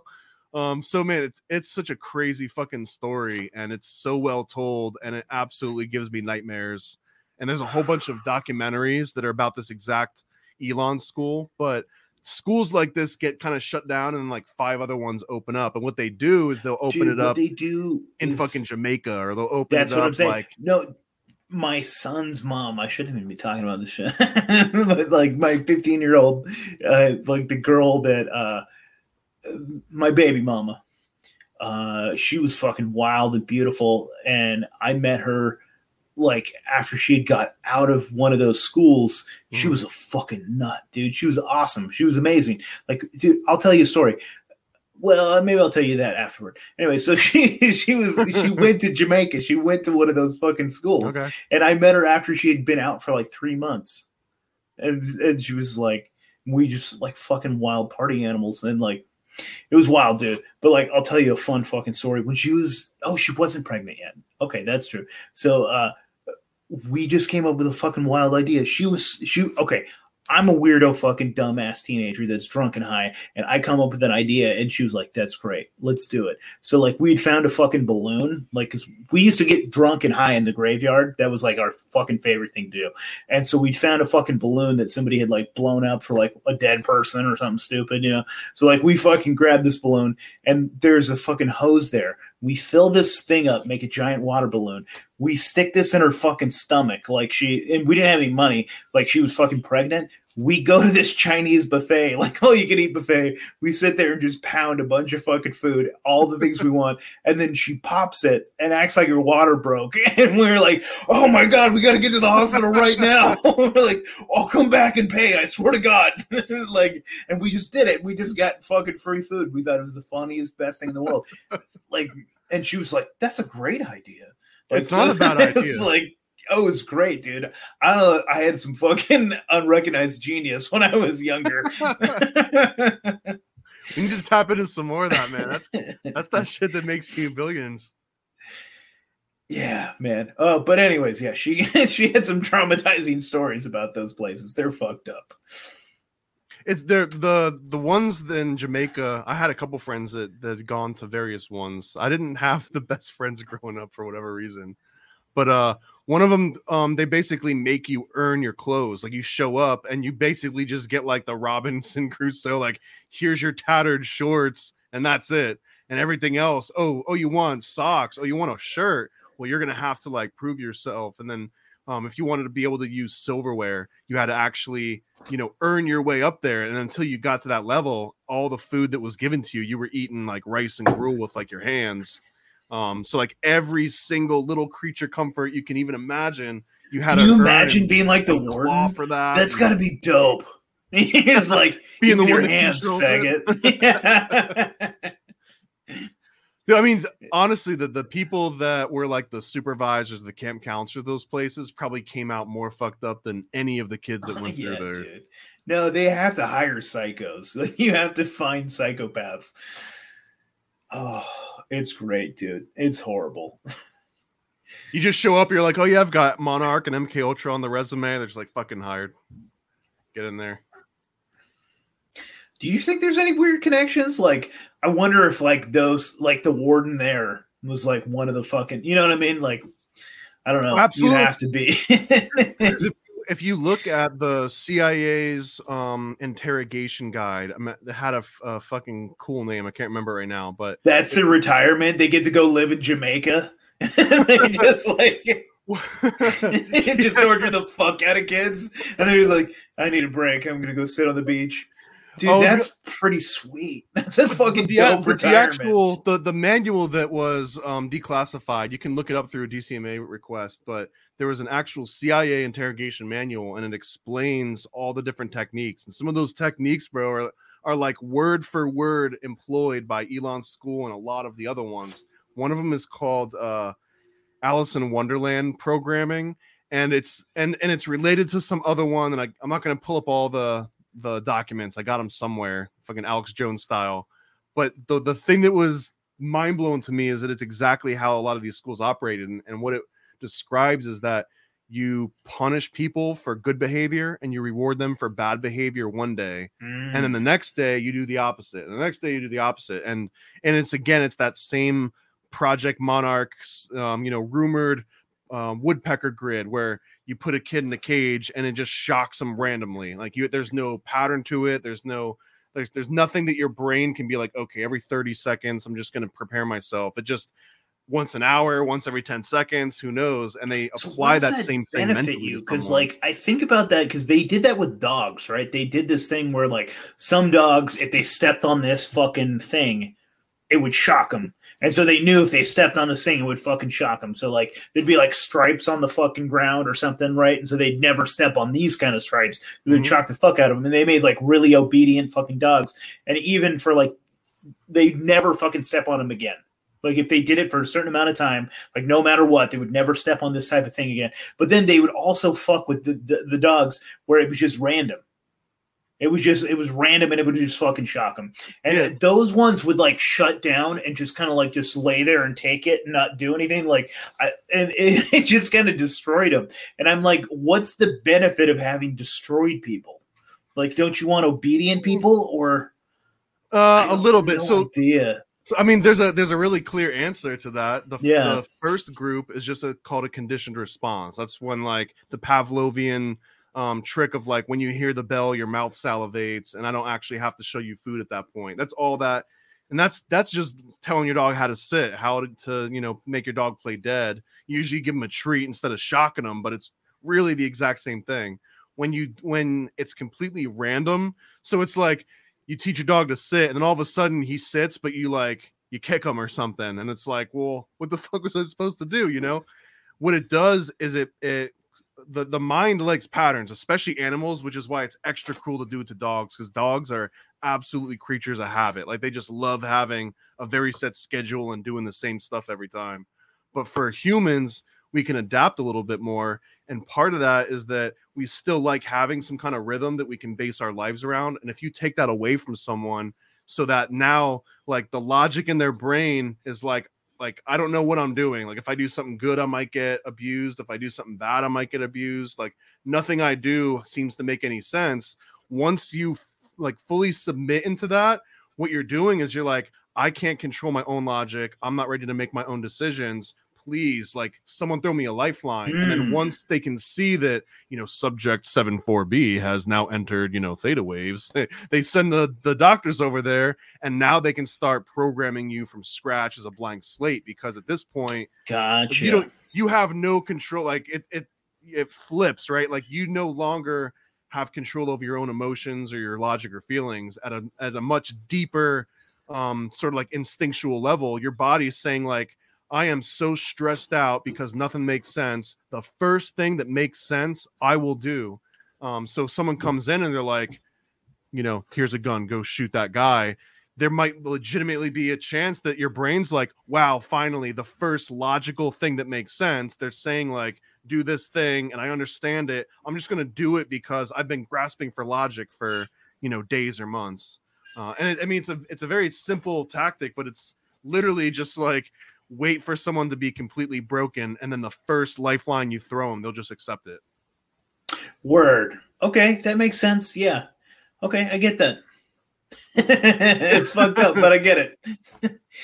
what are your thoughts on? I know we're almost on two hours here. I should let you go to bed. But uh, what are your thoughts on the fucking um, the SRA stuff, the sexual ri- satanic ritual abuse that that like the whole '80s like scare, right, where everyone was getting diddled and shit. Like, like there's there's some fucking okay. So a lot of it is kooky.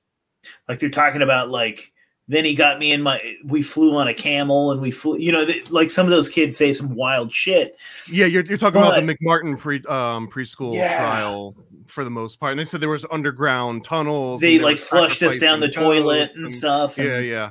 yeah There's dinosaurs there, and Uh, that makes me okay i'm, I'm done so so i don't so fucking heard, believe in dinosaurs so i'm done I, they were lying I heard a, a recent theory that I actually uh, like. it I think it might have been on like a Tim Dillon show. They were joking about it, but it absolutely made so much sense. So like, so this the boring skeptic version of me um, wants to say like, yeah, it was all BS because every single report that's ever come out on SRA specifically saying that the ritual aspect, like, there's been plenty of satanic murders and there's been plenty of um, instances that are one-offs, but to say that there's groups that are planning it and doing it intentionally and repeatedly doing it as if it were ritual abuse that is where uh, a lot of the reports came out and said there's no evidence of that. But that almost turns into one of these like the lady doth protest too much um issue where it's like there's so many reports that keep saying about how like oh no no there's nothing to worry about here. Don't worry that like we freaked out the entire nation police department sheriff departments. There was like national alerts over satanic ritual abuse for two decades plus right? It was Um, on and- Sally Jessy Raphael. It it was- was, well, like I mean- all over tv i Yeah, wouldn't, I wouldn't use the, the daytime talk shows as the best example because they they made that's shit up all what that's what raised me okay that was that's what I, I grew up watching sally and uh maury those were Same- that's what I mean, same me here, same here. But I think that the the credit here goes to like actual local police departments were also repeating the same information. They were giving like I remember my parents got like a little thing that went on the fridge. And remember, um, at least when I was growing up, everyone had like a password. So if someone came up and said like, "Hey, you know, your parents are in trouble. I'm gonna bring you to the Mhm. hospital," be like, "What's They would secret teach you. password?" blueberry Yeah, exactly. They Yeah. didn't know it. You ran away and you got an adult or whatever. So, anyways, I I do think that there was there's plenty of Do they evidence of protected kids better? SRA. back then than they do now. Like I don't have a password with my son. I probably should. They I didn't probably think about that. Yeah. But so the, the theory that came up, and I think it was on the Tim Dillon show, was that um what kind of came out to disprove that McMartin preschool trial and all the kids that were making shit up, they legitimately were sort of like coached into making these claims. So the the, the therapist interviewing them would kind of like hint out like, oh yeah, were, were there goats? Maybe there was blood. Honey, do you remember any blood? And like, yeah, I think so. Yeah, there was a goat with blood. So they write it down, and that kind of becomes fact. And after the kid hears his own story told to him a few times, it kind of becomes real. So there's that aspect that I, I absolutely believe that they kind of like tainted the whole case because of that and and the false memory implanting. But the government also put together um, and funded this like false memory syndrome sort of like initiative and they got their own doctors and their own experts to come out and be like oh it's all you know bs all the claims are bs none of this is true and that's where it's like i don't really believe all of that and the, and one of the theories that's that, that what i was going to mention funded. dude. Yeah dude i mean yeah if- that if shit was government funding- funded. They came up with these organizations to like debunk this shit and they were saying that, that yeah that these were like false memories and this that and the other. And then when you look into those they were like fake. They were like none of them are like exist anymore. They were like or they were caught like dude a lot of those fucking dudes were caught being diddlers like there's some shit at like I can't remember exactly where this is, so I can't pull it up. I don't have the documents on me, but like a lot of those fucking dudes turned we've out got the diddlers. documentation Yeah, we've got it we've got it right here but dude, I'm not fucking around. Like a lot of those fucking dudes ended up being actual fucking diddlers. A lot of them actually ended up doing like, dude, somebody had fucking broke this down for me. I was like, holy shit! It made me because the skeptic in me, I, I'm skeptical too. Like I think I'm I'm probably more easily swayable than you, but I'm. But More, I am fucking skeptical, and so I was like, okay, yeah, this can't be true. Like this bitch is talking about getting flushed down the toilet and seeing dinosaurs. Like this is all fucking horseshit. But so, like playing devil's advocate, though, like I think that possibly they could have been told to say these things. So, like MK Ultra style, they're being tortured, they're being raped, they're doing all kinds of crazy shit, they're seeing all this horrible shit.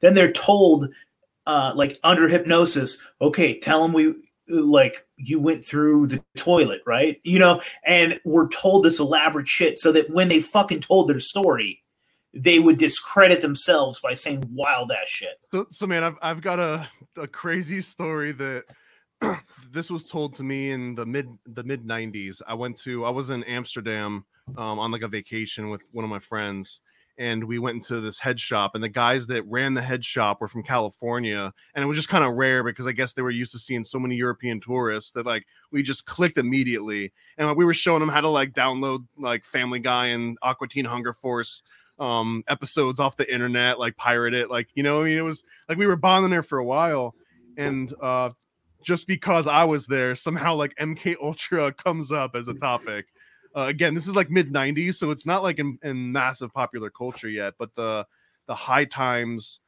theme uh for like the um, the cannabis cup i think was like conspiracy theory so and they had released like a conspiracy theory related strain or something so That anyways been fun, man. it, wa- it I wish fun. you should have had some kept some swag from that. That'd have been I might have neat. some somewhere, but but anyways, w- so we're sitting down with these guys that run this head shop. They're from California. MK Ultra comes up, and one of the dudes is like, "Bro, I can't believe I'm telling you this.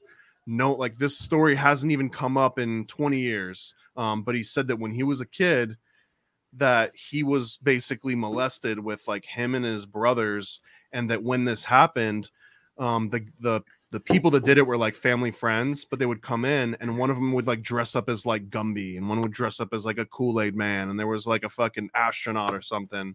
So then after, you know, this horrible shit would happen, when they went to go and tell the counselor their fucking pastor their whoever, um, part of the story was like, yeah, and Gumby was there and, you know, an astronaut was there. And they're like, oh, okay, he's fucking Mhm. you're making it up you're looking for attention um so but that's very real aspect of this and it's and it's that same exact concept of when you want a really good conspiracy theory or a really good excuse you just kind of sprinkle a little bit of truth a little bit of fake in there so that when it comes up you can address which version of that you want if you want to deny it then you poke it like oh gumby an astronaut oh that doesn't make any sense you know dumb little kids so i think there's a very real portion of that to it on top. So, and that doesn't include having to like convince someone or hypnotize someone. This little fucking kid sees the Kool Aid Yeah. man. He says he sees the Kool Aid man. You know, It's, it's Santa Claus, yeah.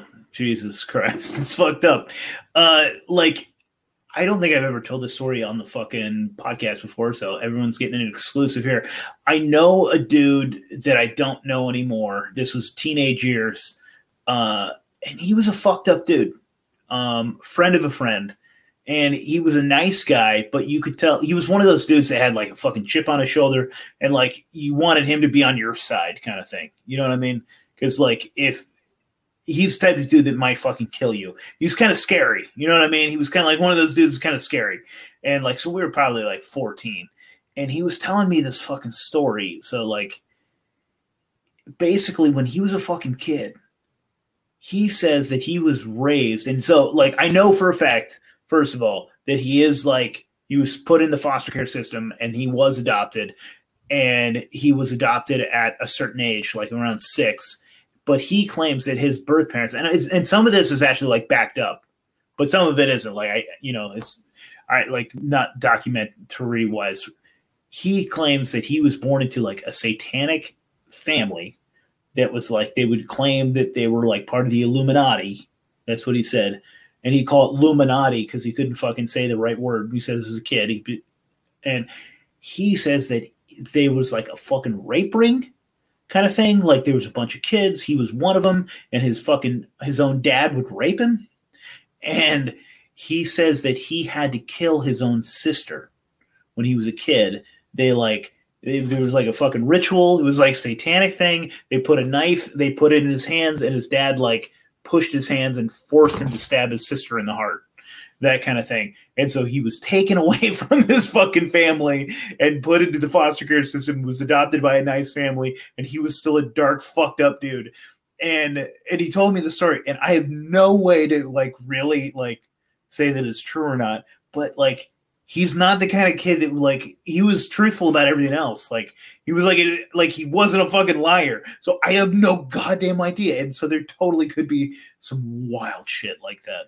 I mean, it's if, a dark fucked up story, dude. If you had to sort of like crystallize the the common story, that's pretty much dead on the money, though, man. Um, of all the way down to being in foster care. I mean, there's the whole angle of a conspiracy theories, specifically about Monarch and MK Ultra, and um, not just foster care, but you know, like the the milk carton kids and like Johnny Gosch being the first milk carton kid is also directly referenced very frequently with this Project Monarch, the Finders, you know, all these like CIA. Um, as you were talking about um, him trying to kill his sister that sounds almost exactly like something that came out of John DeCamp's book. Uh, I can't remember mm. the exact name of it. It's called like Satanism in Nebraska or something like that.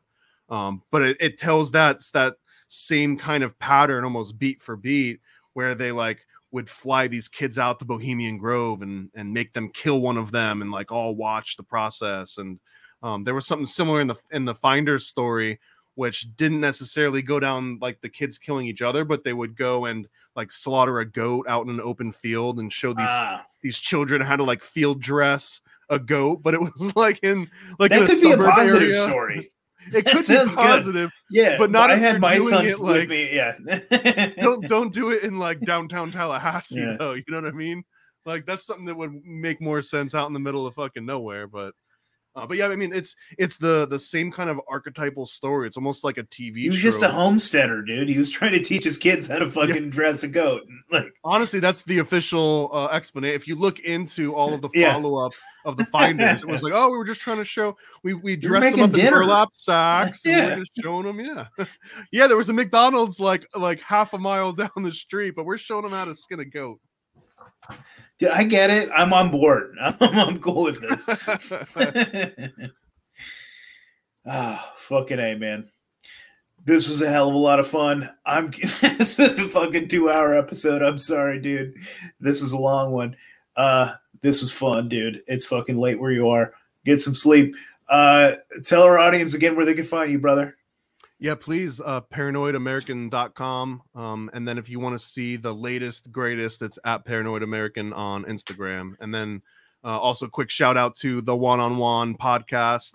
Um, yeah, I've got dude. a comic book called The Chosen One that basically follows him as a podcaster getting special abilities. And then we were talking about, I don't know if this will show up with my my green screen here, but this is Yeah, a a little bit. chick track um, format on MK Ultra, and it just breaks down the entire history of MK Ultra from paperclip all the way to modern Dude, day. that's sick. Um, That's as you can see, dope, it's the man. exact same format, the same kind of like style, everything. Yeah, here's a little panel on uh, JFK being assassinated and some facts about uh, multiple ways we try to kill Castro. From How much are you selling those things for? Uh, it fluctuates a little bit just depending on like what you know shipping's going on. But right now you can get this for three ninety five, and it comes with a bunch of stickers and some postcards and a whole bunch of other That's stuff. This is on my Etsy dude. shop. And you can get a link That's to this on paranoidamerican.com. Let's talk about this. uh, Like when we when we close out, I want to buy a few of those and give those out to my audience because that, that's sick as fuck. Oh yeah, dude. I'll, I'll Yeah. send you a pack to do some giveaways or something. Hell yeah, that's fucking awesome. All right, man. I appreciate you. This is fucking dope. Thank you, brother. Oh yeah, let's keep doing it.